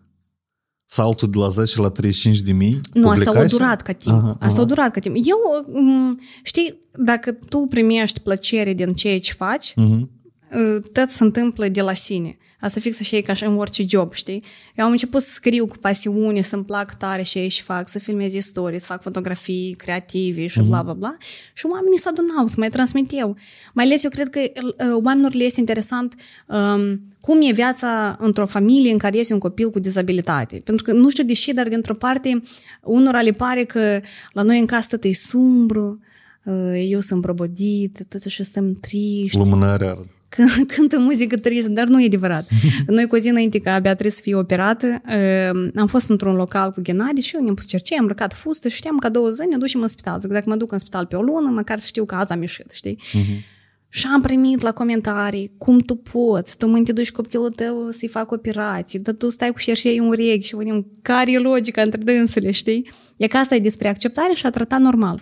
Și ba mai mult, deci în perioada în care Beatrice a fost operată, a durat vreo șase ore, eu am lucrat atunci. Uh-huh. Pentru că mă gândeam, dacă stau, am o sâmnă pe lângă ușă, să plâng, ea asta simte. Uh-huh. Îmi trebuie ceva ca să treacă rapid timpul. O oră am dormit, m-am trezit, am mâncat, am lucrat, așa, încă două, încă două ore. Lucrăm. Și a fost foarte Ai bine. tins să, să acoperi stresul ăsta cu activități careva, să nu, să cumva să nu, nu fie mai mult stres, să nu avansează tot retrăiala asta, mm. da? Cred că da. Nu, noi întotdeauna găsim instrumente în care noi ne simțim mai confortabil. Eu, de exemplu, nu mă simt confortabil să fiu stresată mm-hmm. sau să fiu prea mult timp tristă sau să fiu dezamăgită. E că sentimentele astea nu îmi plac, nu, nu îmi creează ele plăcere. Nu-mi place să mă victimizez, știi? Mm-hmm. Uh, mie îmi place să mă simt bine. E că eu mă simt bine. Și dacă eu mă simt bine atunci să lucrez, înseamnă că eu trebuie să lucrez atunci. Dar sunt oameni care scriu urât despre tot ce ești faci tu? Da, mai sunt, dar asta foarte rar se întâmplă. Uh-huh. S-o mai filtrat, da? Mm. În primul rând, oamenii care scriu tare în trăiurea asta e în primul rând tare despre ei. Mm-hmm. Tu acolo vezi atâta durere și, și amărăciuni și, și azi, că am, blo- azi am blocat-o. Deci eu foarte rar blochez pe cineva. Mm-hmm. Și azi am blocat-o pe o doamnă care, deci uite, se uită la istoriile mele de câțiva ani, cred că de când este Instagram și îmi scrie doar mesaje negative atunci când eu o propoziție o formulez incorrect. Gen, întâi am pus verbul sau n-am declinat corect substantivul sau ceva de genul dat, mm-hmm. știi? Și el mai interesant că ei îmi scrie asta și după și eu îi dau sin, e șterge. Mm-hmm. Știi? Care neîncrezut așa. Da, da. Mm-hmm. Și eu, eu și, și o cheamă Zina. O cheamă Zina. Ne-am întors la numele de la început. A, nu degeaba, vezi? Și ceva este un... Și i-am scris, zic, doamna Zina, nu vă spărați, dar eu vă blochez, că eu cred pierdeți prea mult timp pe istoriile mele. Dar nu am când. Dar da, și foarte puțin. E ca pe TikTok. Tu încă ți-ai cerut scuză că o blochezi? Tu încă și-ai Da. dat explicații? Așa un pic. Da? Uh, Avem timp liber, că eram în ambutiaje. Uh, E ca pe TikTok, eu simt că acolo încă o leacă nu țin controlul. Da. Eu am început să fiu activă Foarte pe deschis TikTok. platforma, da. Uh, da, și nu știu dacă asta e foarte bine. Dar nu citi comentariile. Uh, Da, Sau învață-te ca toleranța. Tu, tu ai... să tolerez. Nu, nu, creșteți gradul ăsta de toleranță. Tu și înțelegi că, blin, proști care nu înțeleg mereu și frustrați tot mereu și tu nu ești psihologul fiecare, da? Nu, da. E, tu, e fix așa cum spui tu, omul comentează de fapt ce și el este. El reflectă acolo o bucată de el. Uh-huh. Chiar dacă e despre tine, asta, asta numai el uh-huh. așa crede, știi? Uh-huh. Sau oameni semeni lui. Eu m-am învățat, eu din TikTok, o perioadă, tot am început să primesc tare multe de este comentarii și am, m-am învățat să scriu sarcastic, să răspund. Da, da, îți trebuie timp. E tare să nervează când la orice comentariu le scriu eu, scriu citește cărți. Acolo unde eu sunt că trebuie mult să explic, eu îi zic citește cărți. Și era o perioadă când oamenii mă luau în râs. Că... Citești cărți? Da, eu Citești des, cărți? Eu des, da, așa răspundeam la oameni. Da, citești cărți? Eu? Uh-huh. În ultima perioadă nu, nu vreau. Nu, eu nu... A fost o perioadă când am citit enorm de mult, prea am înghițit toată informația. Acum asta e, să Enorm lucrez. de mult, asta chiar sună tare mult. Nu, mult, mult. Adică eu, bun, eu citesc bucăți de informații din surse de educaționale așa concrete, de psihologie, de psihoterapie. De genul uh, ăștia britanici, cercetătorii britanici. Nu chiar așa, nu chiar așa. Dar um, e că nimeni mai nou îmi place, eu urmăresc, este Mr. Freeman, așa un proiect rusesc. Nu știu. E un băiețel așa desenat pe alb-negru. Uh-huh. Acolo trei oameni lucrează la el și un actor popular rusesc, rus. Și e că personajul ăla are un concept tare interesant și eu citesc lui, eu pe contacte s-a abonat la el și citesc textele lor. Mie îmi place, mm. ele sunt așa filozofice. Dar nu-i video. E și să video ei s-au popularizat acum vreo 10-15 ani în urmă pentru videourile lor. Dar ei până acum public text și nu e interesant să le citesc. De exemplu, așa ceva citesc. Dar e ca să fie podcastul care se numească Abecedarul Egalității. Tu cum îl vezi? Ca să, e ca ție să-ți fie interesant să-l asculți. Um, Pentru că este concepte, că tu înțelegi conceptele astea aici sunt date într-o manieră, dar tu înțelegi că dacă noi acum începem să vorbim despre validare, da. tu poți să ajungi până la și că noi strigăm unul la altul și înseamnă validare, știi? Uh-huh, uh-huh. Pentru că el e chiar foarte amplu și tu ai și ai și ai. El, uite, eu pot să spun, ultimele câteva podcasturi, uh, oricât de scandale n-ar fi sau oricât de jumătate de public nu i-ar plăcea și ei și am zis eu prin podcasturi, uh-huh. asta tot a crescut foarte mult vizibilitatea podcastului. Adică tu, by default, trebuie să înțelegi că trebuie divizat publicul în două, cei care pro și cei care sunt contra. Egalitatea este despre a renunța la anumite tradiții și a accepta altele noi, viziuni, convingeri, uh, comportamente. Și atunci asta e, e pe, pe discuții, pe dezbateri careva. Trebuie de luat, eu cred așa, trebuie de un, un, luat un om cu păreri mai tradiționale și unul mai netradiționale, mai uh-huh. noi. Și de confruntat în discuții, dar constructive. Asta uh-huh. e un, un scop din care eu tot vreau să obțin. Eu la podcast vreau să fiu oamenii să vorbească liber și să fie careva dezbate. Uh-huh. Formatul ăsta de interviuri pun întrebare și omul vorbește numai și și lui comod și el gata, s-a expirat, el nu. Deci uh-huh. ai să investești degeaba bani. Trebuie ceva, trebuie situații concrete. Ia uh-huh. ca oamenii și care tu, de exemplu, tu ai o idee de a, o emisiune de a face și povești cu oameni, da, diferiți. E că e o poveste de asta deosebită. Și e un psiholog. Uh-huh. Și dezbateți povestea cu psihologul. Uh-huh. Să fie și util pentru participant și invers. Asta ar fi un format. Al doilea să aduci două păreri diferite, dar care sunt gata să... să care, care după podcast să duc și blină să cuprindă, dar nu o să duc și să hârâie, știi? okay. Asta e ideea. Uh, eu, de exemplu, de ăștia vreau, dar e ca cu Roman Burlac a fost interviu, adică podcastul tare interesant pentru că el a fost deschis la dezbateri de astea. Și chiar dacă eu unele momente le-am și pierdut, le-am cedat, eu am publicat podcastul așa pentru că anume iarăși ca oamenii să accepte că așa ceva se poate. Dar uh-huh. nu, nu-i numai Moldova 1 și Jurnal TV în Moldova, înțelegi? YouTube ăsta e altă dimensiune. Da. Și așa că, da, uh, dacă ai să... Eu, copiii în emisiune nu știu dacă se poate. Nu, pentru general. că nu e despre copii. Pentru copii e cartea. Da. Atunci noi limbajul acceptării trebuie să vorbim în limbajul adulților. Noi am învățat la vremea noastră becedarul și amu ea o iei de la zero un pic altfel. Da, da, da. da. Nu e despre copii. Aici trebuie de văzut, mai scurt, uh, dacă să-ți vină vreo idee, să Da, eu nu să gândesc, dar cum?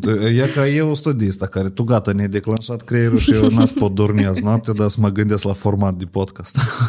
E bine. Da, e, e bună idee, dar trebuie tratată cumva... Tu trebuie să fii gata că nu toți oamenii și de acord și trebuie să joci pe asta. Trebuie de jucat pe dezacorduri.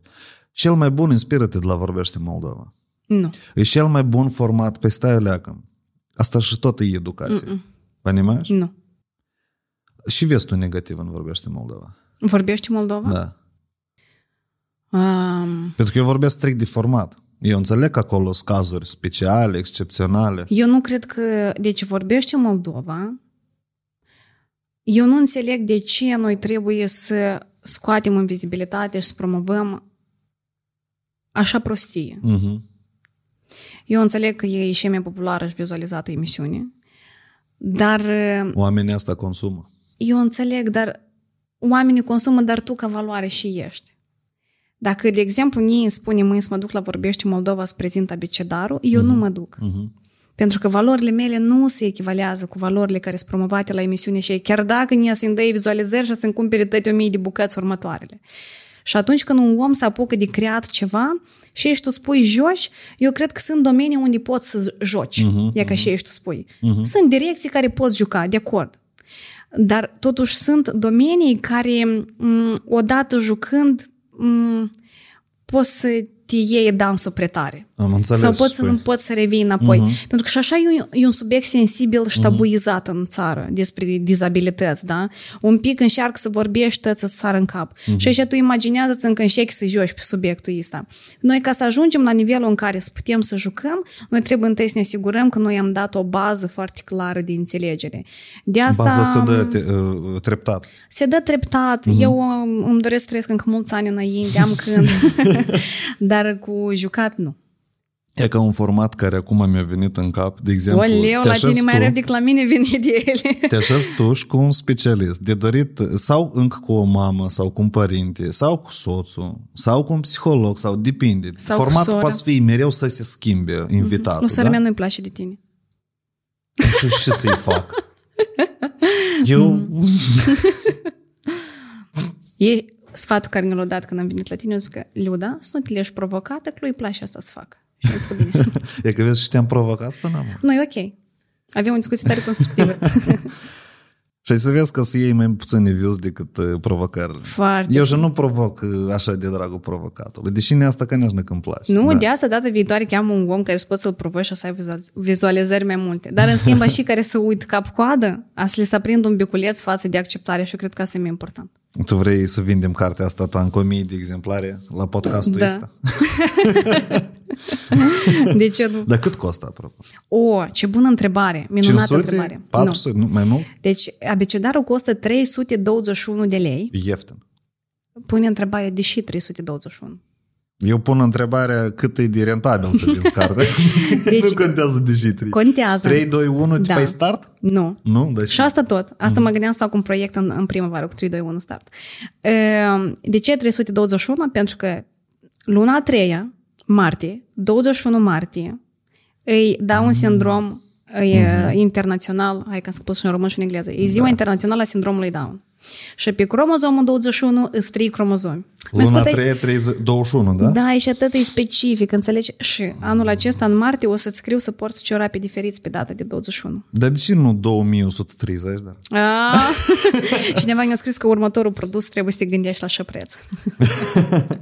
Bun, oricum, 300 de lei ieftin pentru carte. Din punctul meu de vedere, mai ales făcut uh, made in Moldova, mai ales care nu e distribuită de redacții foarte mari și populare când e în masă băgat carte, 300 de eu cred că se poate și cu vreo 500 de vândut. Noi ne dorim ca el să fie uh, pentru buzunarul la cât mai mulți părinți Da, și el să bună ajungă poziție, da. la, cât mai multe, la cât mai mulți copii. De aceea noi și avem o mie de exemplare tipărite care o să le donăm în anul care vine. O să mergem în școli uh, din suburbii, vrem să mergem în 31 de școli, să trecem toate literele din abecedar și nu doar să mergem să dăm cărțile în bibliotecă, dar să facem paralel o activitate cu copiii, uh, adolescenți și liceu, despre acceptare, dar știi, niște jocuri interactive care la urmă e fel de "Ah, aha, ia că și acceptarea.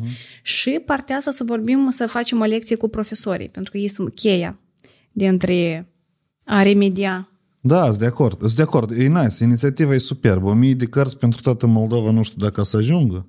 De Sunt mai aceea, multe eu sunt, școli, deschi- cred, eu nu? sunt deschis, sunt cu mult mai multe școli, de aceea unde să mă uit în care cameră. Eu sunt deschisă pentru colaborări. Dacă vă doriți să susțineți acest proiect, puteți să-mi transmiteți un mesaj în privat și lărgim de la 31 de școli, ne ducem la 60, la 131 și tot așa mai departe. Superb, superb. Știți ce am înțeles Tu asta eu? stai, Ghine, că eu am spus la mine în istorie. Svobodno. Da. Eu am observat așa o chestie că oamenii moldoveni din diaspora păi susțin mult mai activ inițiativele de aici decât moldovenii de aici. Deci, încă o dată, toți prietenii din diasporă, dacă doriți să... Bă. Hai că prins repede. Și apropo, Bun. deci e, săptămâna asta mi-a scris o doamnă din Irlanda, uh-huh. care, uite, mi-a scris mesaj, Ludmila, transmite la rutieră 50 de abecedare împachetate frumos, lângă mine e poșta. Uh-huh. Și eu aici să le distribui prin poștă la toți moldovenii care trăiesc în Irlanda. E că tu ți imaginezi? Așa pur și simplu. E nice. E sigur? E nice. Trebuie de mai verificat dacă n-a să vândă e cu 300 de liri cartea, dar nu trebuie, nu, că Noi nu tot cred. e cartea. dar de fapt, până la urmă, dacă îți plătești 321 de lei, fac să ce vrea cu ea. Mm, nu.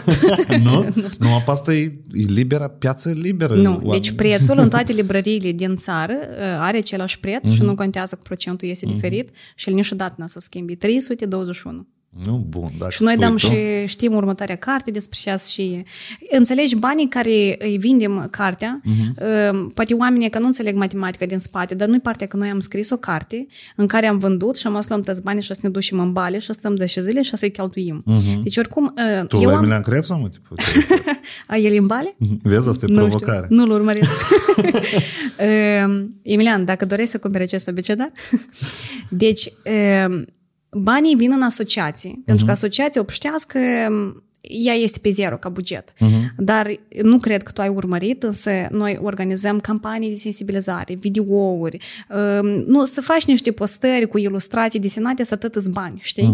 Respectiv, eh, noi vindem abecedarul prin intermediul asociației Obștești ca noi să avem o pătură financiară în care să ne permită o leacă mai liber să, să facem videouri. Nu, în general, campanii, știi, și proiecte. Mhm. Înțeleg și Pentru că eu. prietenul Asta e- meu de la Creion, domnul Ion, cred că deja e sătul de mine, el mereu îmi face... Voi sunteți prieteni? Da, și el Custoi mereu... ceva. Foarte Ioan? custoi.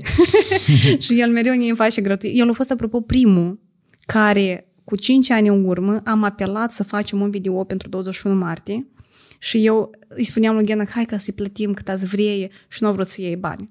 Și ea că de El atunci. fix așa cu Asam ce au făcut. A, serios? Echipa lui, da, Dar, în schimb, eu s-a promovez oferit în a psihic. susține. Eu am avut parte de mai mulți susținători, dar e ca Ion a fost printre primii care au făcut rezumate video la mai multe evenimente. Tot, Tare deci, super. Da. Super. nu știu, suntem dar și noi druși dacă avem un drup Vezi, comun. avem, da. Poți să provoc? Putem să trecem la provocări? Uh, Ideea de uh, podcast care am vrut să o spun, așa cu un om și uh, sunt cazuri uh, mediatice careva populare, că trebuie luate cazurile și pe baza lor de făcut discuții. Mm. Asta ar fi o idee nice mm-hmm. în care tu nu implici, nu faci scandaluri, dar având exemplu, ori o situație din film, Mm-hmm. Ori o situație din carte, ori o situație din scandal media, nu contează, mm-hmm. dar te anin de contexte și dai explicațiile că la egalitate. Mm-hmm. Asta ar fi un model interesant. Dar dacă n-ați și colț, n-ați fi interesant de privit, asta e clar. Tu trebuie să înțelegi, te- trebuie Trebuie cireașa. piper, da. Eu, eu cireaș, tu piper. Ceva trebuie mai. O leacă mai mult, da. Mm-hmm. Bun. Așa. De ce tu asta tot faci? Și să mă ascultați tot de că pasiune, carte, uh, so- asociația asta obștească, aduni bani, te duci prin școli. Zăcem? Dar pot să spun mai mult. Am făcut campanii în care am adunat și am făcut cadouri pentru copii în fiecare iarnă. Prietena mea adună daruri, campania se numește. În primul an când am pornit această campanie nu era asociație obștească, am venit pe Instagram cu ideea uh-huh. și oamenii pur și simplu au donat la mine pe carte. Deci gradul de încredere a oamenilor este fantastic. Oamenii au donat pe cardul meu, în care până ultimul bănuț a fost donat. Eu n-am avut din asta salariu, n-am avut nimic. Am mers acasă la Iedineț, pentru că am, fost, am făcut în raionul Iedineț. Tatăl meu s-a urcat în T4 și am umblat și am dus cadouri pe sat. Um, Asta e frumos. da, asta e, da, părinții mei sunt tare fericiți când eu le sun și spun că am o idee. Ok. Ei deja s-au obișnuiți că a, Liuda vine. Dar când ați fi așa că părinții tăi să aud un apel de la tine și tu îi spui, mam, tată, dar eu mai sunt odată însărcinat. Asta e întrebare de la un follower de meu care se întreabă Da, dacă da, da, da. vrea a doilea copil. Sigur, eu îmi doresc încă 2-3 copii. Da? Eu cred că, pur și simplu, eu sunt genială, soțul meu e genial și nu cum să-mi transmis genile astea mai departe. Asta e trist să nu Eu faci spun asta. asta pe thumbnail. Eu sunt genial. Da. eu la prezentarea de carte... ap- Deci, tot a pornit la propoziția lui soțul meu, pentru că Mhm. mm-hmm. noi eram la prezentare de carte și el așa începe, că eu i-am oferit cuvântul, zic că Ghenadie, Mhm. mm-hmm. poți spune că de... Și Ghenadie zice că la noi în familie toți începe cu propoziția lui Liuda, am o idee genială, dar în, în, în cuvintele lui s-au sunat așa de sarcastic, știi, și complicat. E nice. E nice. Da. Deci tu zici că vrei copii. E, da, Minunat. sigur. Asta e admirabil. Eu vreau să încep să... Eu vreau să înțeleg. Tu ești așa din natura ta darnică Ori și eu mă prefac. ajutătoare? Sau asta e din, dintr-o durere care tu ai transformat-o? Tu până naști, tot ai fost așa implicat social. Eu vreau să înțeleg, asta e, asta e, tu lucrezi trauma aia ta de interior cumva? Tu vrei să ajuți oamenii pentru că... Eu am citit în... Pot să citesc deja. Am citit că tu ai scris într-un articol o frază tare, tare, tare interesantă. Mm, așa, Nu, haide eu să încep să răspund, vrei? a, e ca, uh, să nu fii obișnuit atunci când nu e lângă mine. Probabil este frica care trăiește în fiecare părinte a unui copil. Deci ți ți frică foarte tare ca uh, uh, Bete să nu fii uh, obișnuită da? uh-huh. în, în lipsa ta. Uh-huh. Uh, eu ne-am pus întrebarea, oare stă frica asta la baza tuturor acțiunilor tale sau nu? Tu te-ai gândit la asta? Da. Să nu, să nu gândești că eu te provoc, eu, vreau, eu sunt curios cu adevărat. Uh-huh. Mhm. Pentru mine transformarea psihologică e pasiune. Mhm. Asta. Ok. Uh, cineva mă sună, sper că am parcat mașina normal și n-a nimeni să o iei. Uh, deci, uite, eu întotdeauna am fost foarte activă, Uh-huh. bună, care de tăți mi-a fost jale și am vrut să ajut. uh, doar că în perioada în sate, nu tu înțelegi, voluntariatul nu era dezvoltat. Uh-huh. toate ajutoarele se uh, echivalau cu așa că ajutai mama să upărească la porci, să te duci după vacă la șireadă și așa mai departe. Niciodată nu am fost un copil care să fiu răutăcioasă sau să, să-mi fie șudă, cald sau mai mult. Întotdeauna m-am simțit foarte confortabil cu ce și eu am. Și în lumea mea, eu întotdeauna m-am simțit foarte bine. Deci în sat unde eu mă întorc de fiecare dată când noi trăim în altă parte, dar unde eu mă întorc la casa și veche, mama mea spune că eu n-am acolo aer. Mama zice, eu n-am aer, noi acolo am trăit sărași. Dar eu acolo mă simt așa de bine, pentru că în lumea mea atunci mm. eram tare fericită. După care a urmat școala. La școală, uh, colegii mei care urmăresc acest podcast pot să confirme că... Dar și cu privirea asta și ai, ai cuiva băi, ceva de... Nu, dar camera unde? Încolo trebuie să mă uit, da, nu? dar așa, nu? E, așa e privit ca și cum tu... Da. Și asta scajă. nu. Deci colegii pot să confirme că un om tare deschis și prietenos am fost mereu. Uh-huh. Nu eu cu tăți mă înțelegem. Chiar și cu băieți, știi, în fiecare clasă sunt niște băieți care stau în ultima bancă, care lor le pune nota 5 și treacă clasa uh-huh. și care nici profesorii nu le zic și nică, pentru că ei știu că pot să-i trimită, să-i scoată și ei n-au rușini. Uh-huh. Adică că eu cu dânși prietenem și pe mine mă ascultau. Ai și care mus milionari? Nu neapărat. Ipotetic vorbim. nu neapărat. De regulă ei da. și ajung, da. Nu, aici sunt penultimi. Așa de ultima, totuși sunt de ultimi. Ok. Uh, după care a urmat universitatea, în care eu am făcut întâi un an la creangă, eu am schimbat mediu, am trecut la SIEM. Tu ai vrut de profesor să înveți? Mama mi-a recomandat să merg, că ea uh-huh. este mhm. profesoară uh-huh. și eu fiind acolo am intrat într-o organizație internațională, am înțeles că oamenii grei despre proiecte, eu nu înțelegem despre asta. Grăiesc, eu am trecut la SIEM, am schimbat foarte multe medii, foarte mulți oameni, dar asta ca inteligență emoțională te dezvoltă ca pieț. Uh-huh. Deci foarte mult. Atunci când tu stai în bula ta confortabil, nu, acolo ești prins rădășini. Uh, eu am făcut mult voluntariat până să o nasc pe Bete. Eu, în perioada de studenție, mereu am lucrat. Am lucrat la incubatorul de afaceri, am lucrat în resurse umane la Orange. Eu alergam, eu am dat teza de licență și am alergat înapoi la lucru, că eram administrator de training centru. Deci, întotdeauna am fost foarte activă și deschisă ca pe toate temele astea sociale. Uh, doar când a apărut Bete, tot efortul meu s-a canalizat. Uh-huh. Adică s-a îngustat. Și pentru mine acum e foarte aproape Beatrice la vârsta care este Beatrice. Adică eu nu pot să vorbesc acum despre copii cu sindromul Down la școală și provocării întâlnesc sau când sunt adolescenți despre educația sexuală sau alte chestii cu care eu înțeleg că o să ajung să mă confrunt, dar eu merg în rând cu dânsa. Eu înțeleg cum noi suntem acum și necesități are și probleme sunt, ok, ce facem mai departe și tot așa, tot așa. Eu intuiesc că tu ai să mai lansați cărți. Uh-huh. Știi ce idee ne-a venit de când tu ai spus că ai avut notiță? Dark? Și? Să le aduni toate notițele tale. Uh-huh. Și scriu să le editezi și să publici, da. Să le faci publice. Și crezi că asta e interesant? Prin una din cele mai populare cărți din literatura germană, este Suferințele tinerului Werther, mă tin că se numesc. E despre un set de scrisori a unui băiat către un prieten, cum el trăiește o dragoste și o despărțire și se sinucide la urmă. Nu, eu ca exemplu, da. Asta e prea tragic. Dar e dramatic. Deci e oamenilor le, plac, le plac gândurile dark. Cel mai probabil le plac pentru că e singur sistem de ele. Există așa o formă de literatură. Și asta e, e terapia ta. Și în asta se poate de găsit un fir eu liric, da? Mm-hmm. De găsit un sens, mm-hmm. de aduse ca, de făcut o pre-istorie la litera A din abecedarul ăsta. Uite, te-ai spus că la oamenilor le place istoriile dark. Ehm, eu am așa o regulă, eu trebuie să fac ce, eu trebuie să fac ceea ce îmi place. Dar nici istoriile dark nu-mi plac mi îmi plac istoriile luminoase, istoriile care vor să te schimbe spre bine, să te facă mai bun. Pentru ce să mă bag în dark? La mine, eu trebuie să-mi trăiesc o leac tragedie mai mult. E ca dacă, de exemplu, era să dureze mai mult, mm-hmm. părinți să zică ne dezășim de tine, soțul să plece, sora să nu mai vrei să vorbească cu mine, ia că acolo dita mai scrisori să faci.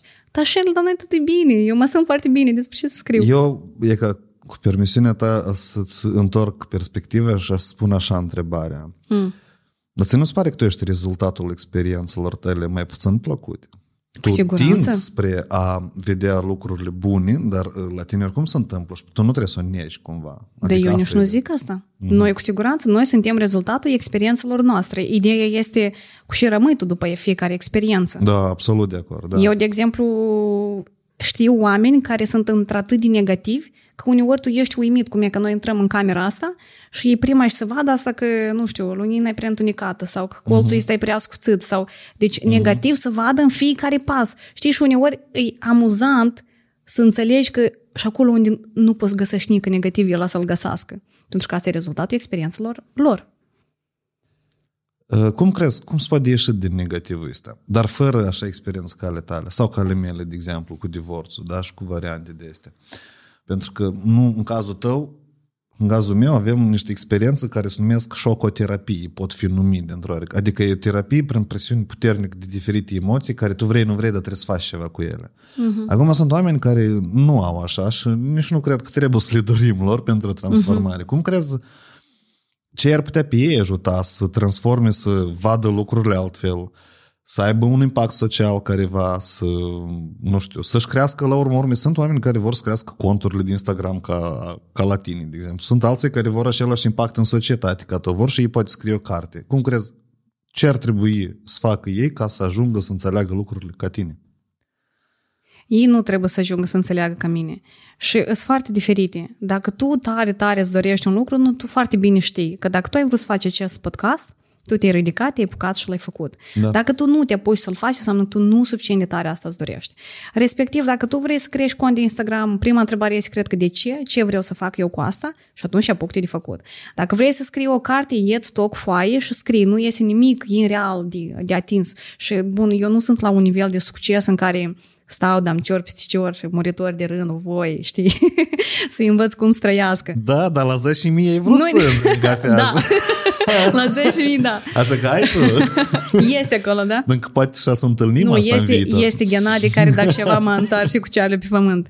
Ehm, deci e foarte diferit, dar tu știi că mai sunt oameni care se simt confortabil să se victimizeze. Eu cred că tu ai întâlnit oameni care da, chiar se sunt foarte confortabili să victimizează. Și ea să prefere să se plângă că nică nu merge, că nică nu-i bun, dar ei singuri să nu facă nimic. Despre impact în societate nu trebuie să-l aibă impactul ca mine. Lasă să aibă impact la dânsul în o gradă.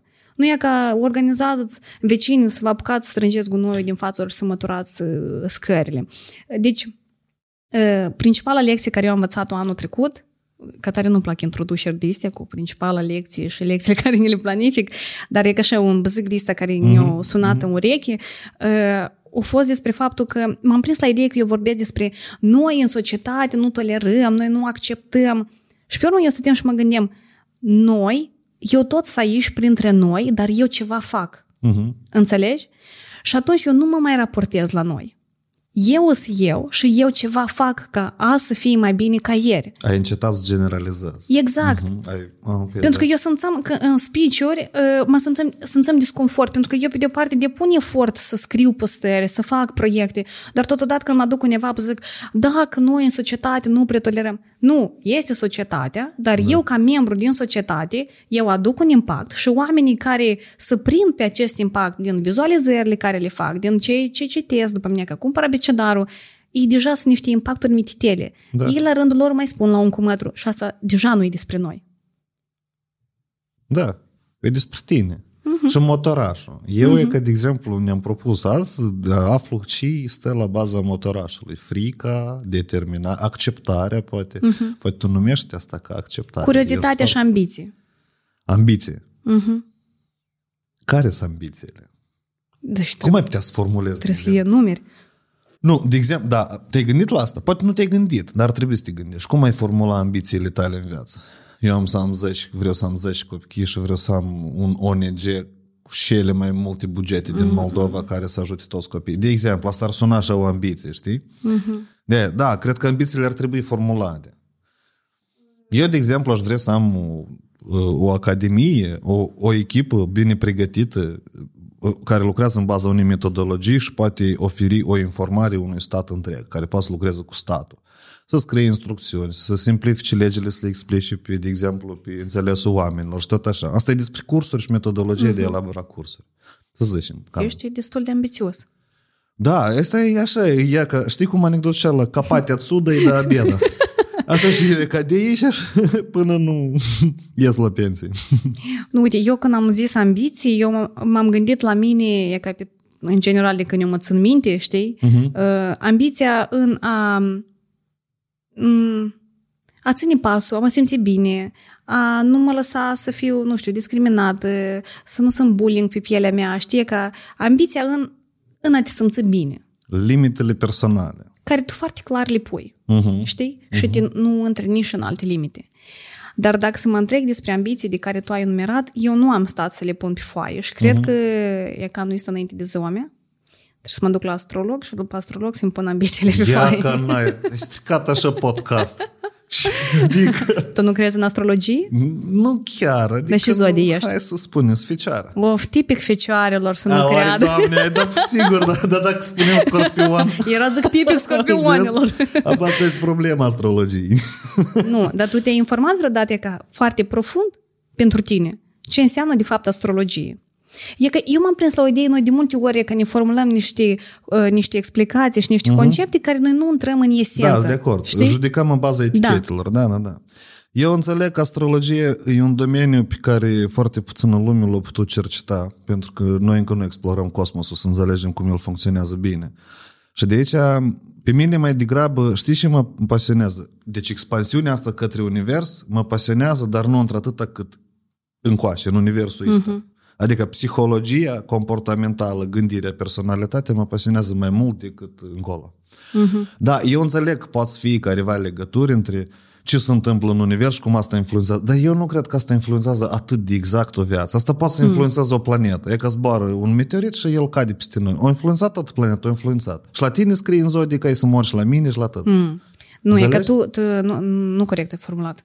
Tu ai vorbit mult despre zodii. Eu nu vorbesc de zodii care le spune la bună dimineața că să ai azi o zi bună și să primești bani la sfârșit de zi. Ok, am eliminat Nu-i despre asta. Am înțeles, da. Hai să eliminăm, bun. Eu vorbesc de astrologie în care tu dai niște date exacte de genul ora când te-ai născut, data, luna, anul nașterii. Uh-huh. Se fac niște calcule bazate pe matematică. Matematica se cui? Se calculează. Deci, tu ai mers odată la astrolog ca să știi despre ce vorbim Nu, acum? da, eu, la mine apare întrebarea nu, cum asta se calculează. Corect, pe că te duci la, cheamă un astrolog la podcast, uh-huh. o, e că așa e vizualizări ai să ai. Cheamă un astrolog la podcast și dă-i toate întrebările tale să-ți explice. Galben are. Ce? Interviu cu astrologie, cu variante, nu? Nu a publicat el vreo două. Nu, ok, dar și Da. pe bază de calcule matematice și el îți spune ce? Ce Și- Hai să spunem altfel. Ce iei tu din asta util? Pentru tine? Din, um, asta e astrograma asta care se numește, da? Ia la dânsul, știi? S-ai făcut și nu spui, ha? Ia cum l-am prins cu mișună. Nu l-am mai făcut. Eu am- eu am Și dreptul când să fiu colo informat. Trebuie să ai și harta minții pe perete în casă și board vision Jelanie, și da, bă. jelani. și să- dimineața când bei apă, spui, Vadim, tu ești cel mai bun de trei ori. măi, măi, măi, de atât tu ne-ai dat întrebarea asta.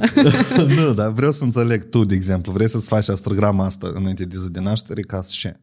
Uite, eu uh, nu o să intru în detalii, pentru că eu nu dețin domeniul dat. Uh, Nici ceea eu ce- nu-l dețin. Da, de asta ar fi absurd să vorbim despre asta acum. Uh, ceea ce vreau să zic este că eu uh, am apelat odată la astrolog în care, uh, neștiindu-mă nici cum, uh, mi-a explicat niște momente din viața mea care super tare spliau. E că, de exemplu, că o întorsătură foarte, foarte mare în cariera mea a fost în 2017 când Betty Betty s-a născut și mm-hmm. în ce perioadă exact. Și pe urmă, în perioada în care a fost super complicată la noi în familie, ne-a explicat că acolo stele cu nu știu care stea au venit și a fost o perioadă mai complicată. Eu asta raportam la ce și s-a întâmplat chiar, mm-hmm. dar doamna vorbea foarte departe de, de domeniu. Uh, inclusiv direcțiile care să spună, de exemplu, că uh, luna martie-aprilie e o lună foarte oportună pentru a începe noi proiecte. E că atunci dai foială, chiar dacă îți pare că n-ai inspirație. Dacă îți spune că în aprilie îți vine un dark moon peste tine și nu e perioadă bună de a începe, atunci ai dai capul în gard, pentru că nu, nu e perioadă bună. E interesant. Eu știu că lumea se împarte în două părți mari. Una care crede în energie și în chestii de astea. Uh-huh. Și eu nu judec, pentru că uh-huh. eu, de exemplu, pentru mine nu am suficiente explicații, dar eu nici nu judec omul care crede, de exemplu, religios. Tot nu-l judec. Uh-huh. Eu pot să fiu contra, dar, blin, asta e alegerea lui. Uh-huh. Nici nu-mi pare logic că anume în chestia asta că spune că sunt calcule matematice, dar, de fapt, până ajunge lumina de la soare până pe pământ sunt 8 minute. Uh-huh. Înțelegi? Adică ce se întâmplă acum pe pământ, asta și și a fost 8 minute în urmă pe soare. Uh-huh. Înțelegi? Uh-huh. Acum sunt stele care sunt la milioane de ani uh-huh. distanță lumină. Adică noi efectiv încă nu știm ce s-a întâmplat cu stelele și ele, dar noi Și facem are asta cu preziceri. astrologie. Că e greu de Dar calculat nu-ți asta. prezice. E că tu ei parcă te duci la mătușa ruță care îți găsește, îți găsește în piene de rață. Dar nu-ți faci pre, pre, predicții. Mâine dimineața ai să trezești și ai să calci pe stâng ucior și ai să te doară în spate. Dar nu e despre asta. Nu, dar, dar și. E că du-te la un Sfaturi? astrolog. Hai, Bun, du-te la un asta mă astrolog. duc odată Asta te să recomand. văd. Da, da, da. Mă sunt Eu- ai întrebări să leși femeie să-și facă lucru. Adică? Nu, apântezi să-și facă lucruri și pe urmă să dai întrebări. Tu dacă zici deodată așa disceptic, a, dar nu, e, tu când ai zis, el zic, oi, blin, fecioară a venit. Am mult să înșepe. Da, da, da. Nu, dacă nu trebuie de pus întrebări, trebuie. Da. Eu cred așa, că dacă astrologii să tem să discute cu oameni care pun întrebări ca mine, uh-huh. Nu înseamnă că ei cunosc slab uh, specialitatea. Eu bine. cred că omul care știe bine și înțelege bine, el nu se teme de întrebări ca... ca De acord. Da? Da. Ultima întrebare. Mm. A, Când deci eu e te-am gata? invitat la podcast, da, cam da. Ok. Când eu te-am invitat la podcast, tu ai scris of, mă tem. Uh-huh. Deși? Eu i-am scris și eu așa. Nu cred că ai scris așa. Um, Tu ești unica care a scris așa. a, serios? Da. Dar tot așa, wow, mulțumesc, mulțumesc. Dar cum? Dar mai, cum ales îți răspund? Miri- mai ales Miriela, da? Dar cum îți răspund înapoi de obicei? Normal, stabilim ora, data și eu deodată eu pe factul tot uh, comunic. Nu, eu am vrut o leac mai jucăuș să-ți răspund. Of, Da? mai tem. Mhm. Nu, tu asculti ceva. Iară sora, tu asculti de sora primul. Nu, nu e adevărat. um, eu ți-am spus și la început că eu cred că audiența pe care tu o ai și Mhm. cea pe care eu o am este foarte diferită, Da. dar uh, e tare sănătos ca să le împletim. Adică e ca și care mă urmăresc pe mine să aud întrebările și tipul tău de discuții, Să mă numească misogin? Vrei mai multă lume să Da. numească misogin? dar ești un pic. Uh, Hai, încetează. da. Nu, Uh, cu, când faci cu Natalia Pavalache? Eu zic că vii în toamnă. Mm, Superb. Mhm. Superb. Nu, eu am înțeleg, deși tu ești foarte conștient la tot și prinde și nu prinde pentru că e domeniul tău Da. și înțelege că tu și ai spus că trebuie să faci ceva care să joci. Mhm. Respectiv, eu sunt sigură că tu poți să dai unele întrebări sau să spui unele afirmații care nu neapărat sunt, uh, te definesc ca personalitate, Da. dar tu le zici ca să provoci următorul subiect sau următorul... Și oamenii să gândească. Și oamenii să gândească, pentru da. mine este important ca omul când participă la așa o conversație, fie o ascultă, fie o privește, Mhm. nu, să rămână măcar cu câteva întrebări care să le aplice sau cu câteva informații, checklist-uri. Dacă ai observat, eu subliniez, de exemplu, tu ai început să scrii când te-ai să trău. Asta e un sfat normal și oamenii care ascultă și ei poate să-l iei. Adică eu de nu zic direct tot asta. Iar acum un sfat. da, da.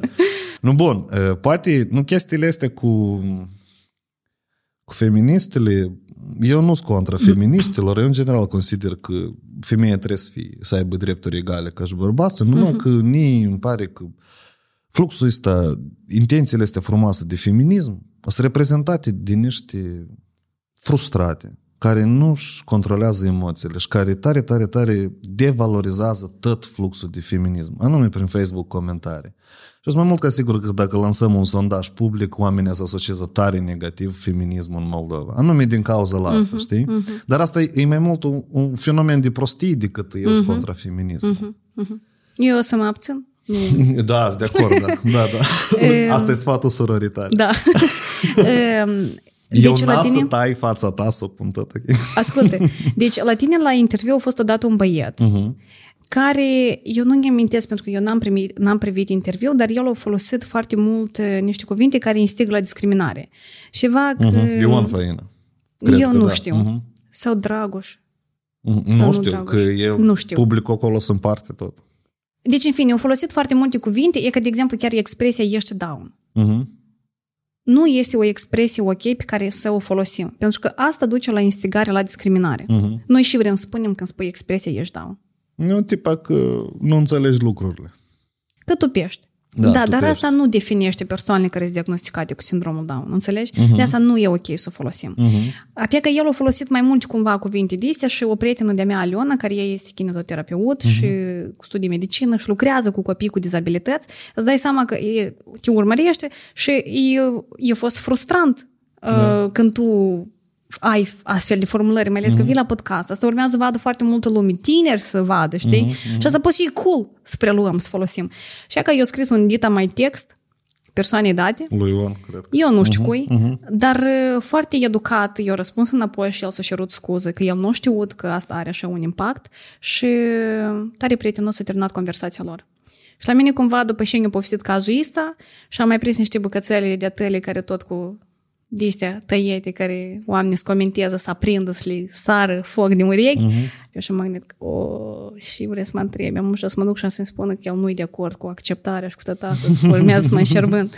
eu am să-mi gândesc, adică eu pot să nu fiu de acord, dar ne întreb mai mult timp, că eu te-am ascultat acum, uh-huh. eu am înțeles, am văzut ce ai făcut, nu pot să judici fără, deci eu uh-huh. spun că nu contra acceptării scivole, mm-hmm. înțelegi? Da.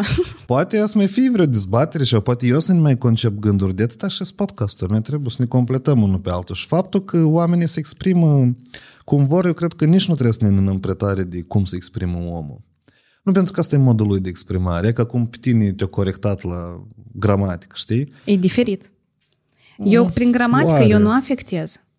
Dar tu când printr-o Cum formulare... Nu, dar pe dar o afectez mintea ei. A ei. da. Dar tu aici vorbești despre o categorie de oameni care ei de la sine sunt discriminați în societate și tu înțelegi că nu este ok. E ca tu imaginează-ți simplu. Uh-huh. E ca tu, uh-huh. sănătos, voios, așa cum ești tu cu planuri și cu scopuri și nu și acolo, și tu rămâi în cărișori cu rotile. Uh-huh. Tu ești din categoria persoanelor cu dizabilități. Da. Accesul tău la lume s-a scăzut deodată în 50%. Da. Și pe urmă, pe seama ta, încât să pricălească că ești care cu dizabilități și... E, înțelegi despre ce vorbesc? Da. Adică nu îi dă dreptul unui persoane că ea așa se exprimă să uh, discrimineze o, o mână de oameni da, care și așa merg, merg de la sine pe calea asta. Nu, dar asta depinde de mine. Eu am văzut oameni care au lucrat asta și sunt foarte ok. Și eu am văzut, rotile, dar da? nu te-ți au curajul ăsta. Și aici, până la urmă, e gândește tot bine, dar oare nu reacția oamenilor, așa cum ea este, te-a făcut pe tine să reprezinți asta tot? Nu stă asta la bază. Adică, înțelegi? E te-a lucrat, e te-a făcut mai puternic. Te-a făcut să înțelegi și faci. Tu așa rădiși șeana, de parcă eu am trebuie să ajung la conștientizarea vieții mele. E că asta iarăși e percepția ta. Pe ce multe sprânșenile mele tare în curcă. Așa cum Ia în gândește. tu, vrei, să, tu vrei ca eu ți să spun că o, da, Vadim, da. nu, dar de ce să fii contra?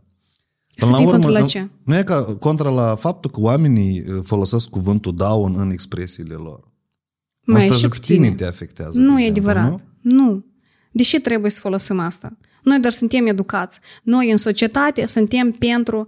Tu poți să trăiești în societate ca individ fără ca să ai nicio interacțiune?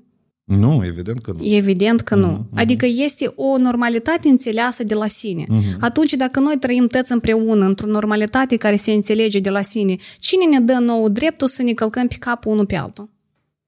Doar dacă o persoană s-a născut cu o malformație uh-huh. genetică, uh-huh. nouă ne oferă dreptul ca noi să facem pricoale pe seama la asta? Cu și o casă. Hai altă întrebare să spun. Dar Imaginează ultima un întrebare ai spus când am cu 10 un om care, stai, ia, că te aici te-am triggeruit. Da. e ca în sfârșit aici. Aici sora ta nu a avut puterea asupra ta. Deci, dacă un bărbat există, sau o femeie, hai să nu zicem că misogin, dar este o femeie, caroci, și e și puțin probabil, dar e ajută mult, contribuie financiar la anumite ONG-uri care, iată, promo... e ca să spunem, ți zdonează, da? Uh-huh. Dar e la vorbă, e așa, e grăiește. Nu. Uh-huh. E eu n-am să iau bani de la dânsa. A, cum nu? De n-am ce? să iau bani la de ce? Think about it. Nu, nu, eu n-am să iau bani. E una acțiunea și faptul și altă exprimare. Omul cum se exprimă, asta nu înseamnă că el așa și acționează. Da, eu aici văd diferența. Dar cum nu? Dar deci eu pot să gresc cu maturi. Și, și asta nu înseamnă că și eu sunt agresiv sau ce? Dar și maturi înseamnă agresiv?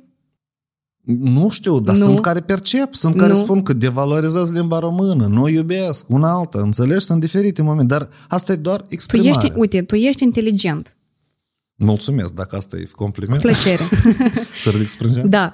Deci tu ești un bărbat inteligent și faptul că tu folosești maturi, asta ție nu-ți anulează inteligența pe care o ai. Uh-huh.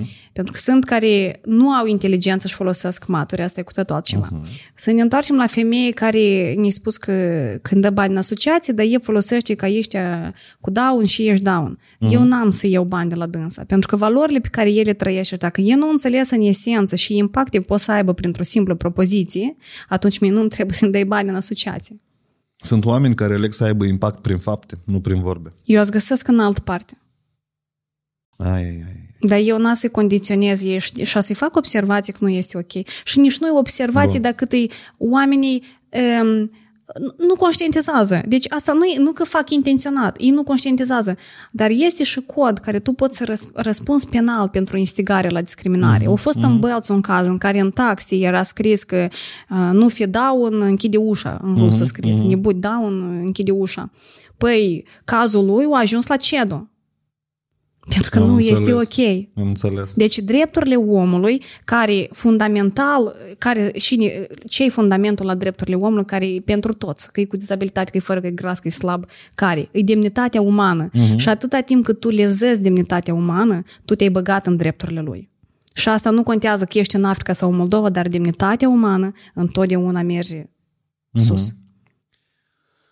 Sus. Numai că tot asta e într-un trend mare de cancel culture în care noi toți renunțăm la cuvinte, renunțăm la concepte, ne interzicem unul altuia anumite lucruri, ne supărăm pe societate că nu suntem înțeleși de majoritate, înțelegi? Eu de atât permisiv și liber în exprimare, pentru că asta... Să ne exprimăm nu... prostie și prin asta să devenim nu permisiv? Nu prostie, dar până la urmă nu prostie, nu și. Deci prostie nu nu Deci Știi unde se încalcă legea? Acolo unde omul, deci, penal răspunde, sau cel puțin, cumva, este acțiune și poate fi dovedit, este faptă.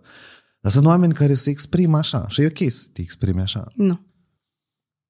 Uite la dânsa cum stă.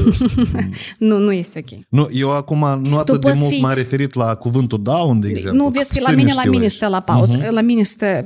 Ideea eu sunt de acord cu tine, trebuie să fim permisivi, dar trebuie să fim conștienți de cine ies pe gură.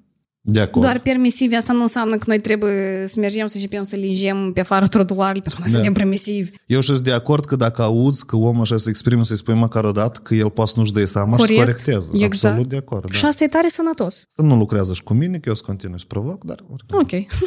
Oricum ți-am spus că ești inteligent, așa că... Bun. Deci, uh, scrieți-i Ludmilei cu privire la carte. Poate a să adune vreo mii de cereri deodată ca mm. să...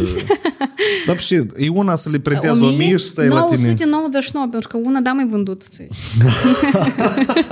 tu, tre- tu trebuie să citești în validare, acceptare. Hai, bun, adică... bun, bun, eu să-ți transfer bani pe cont pentru că eu cred că asta să fie un gest uh, de susținere a producției autohtone. Mulțumesc. În general și a inițiativelor sociale. Eu nu sunt așa cu părere de rău și eu admir așa oameni ca tine. Eu sunt mai capitalistul leagă. Uh-huh.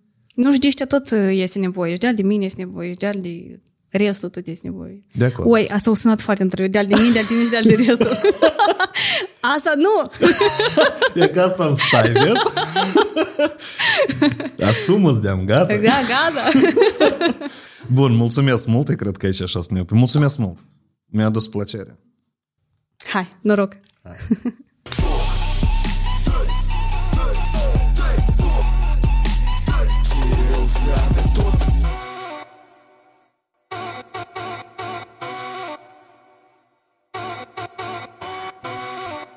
plecat în câmpul drept.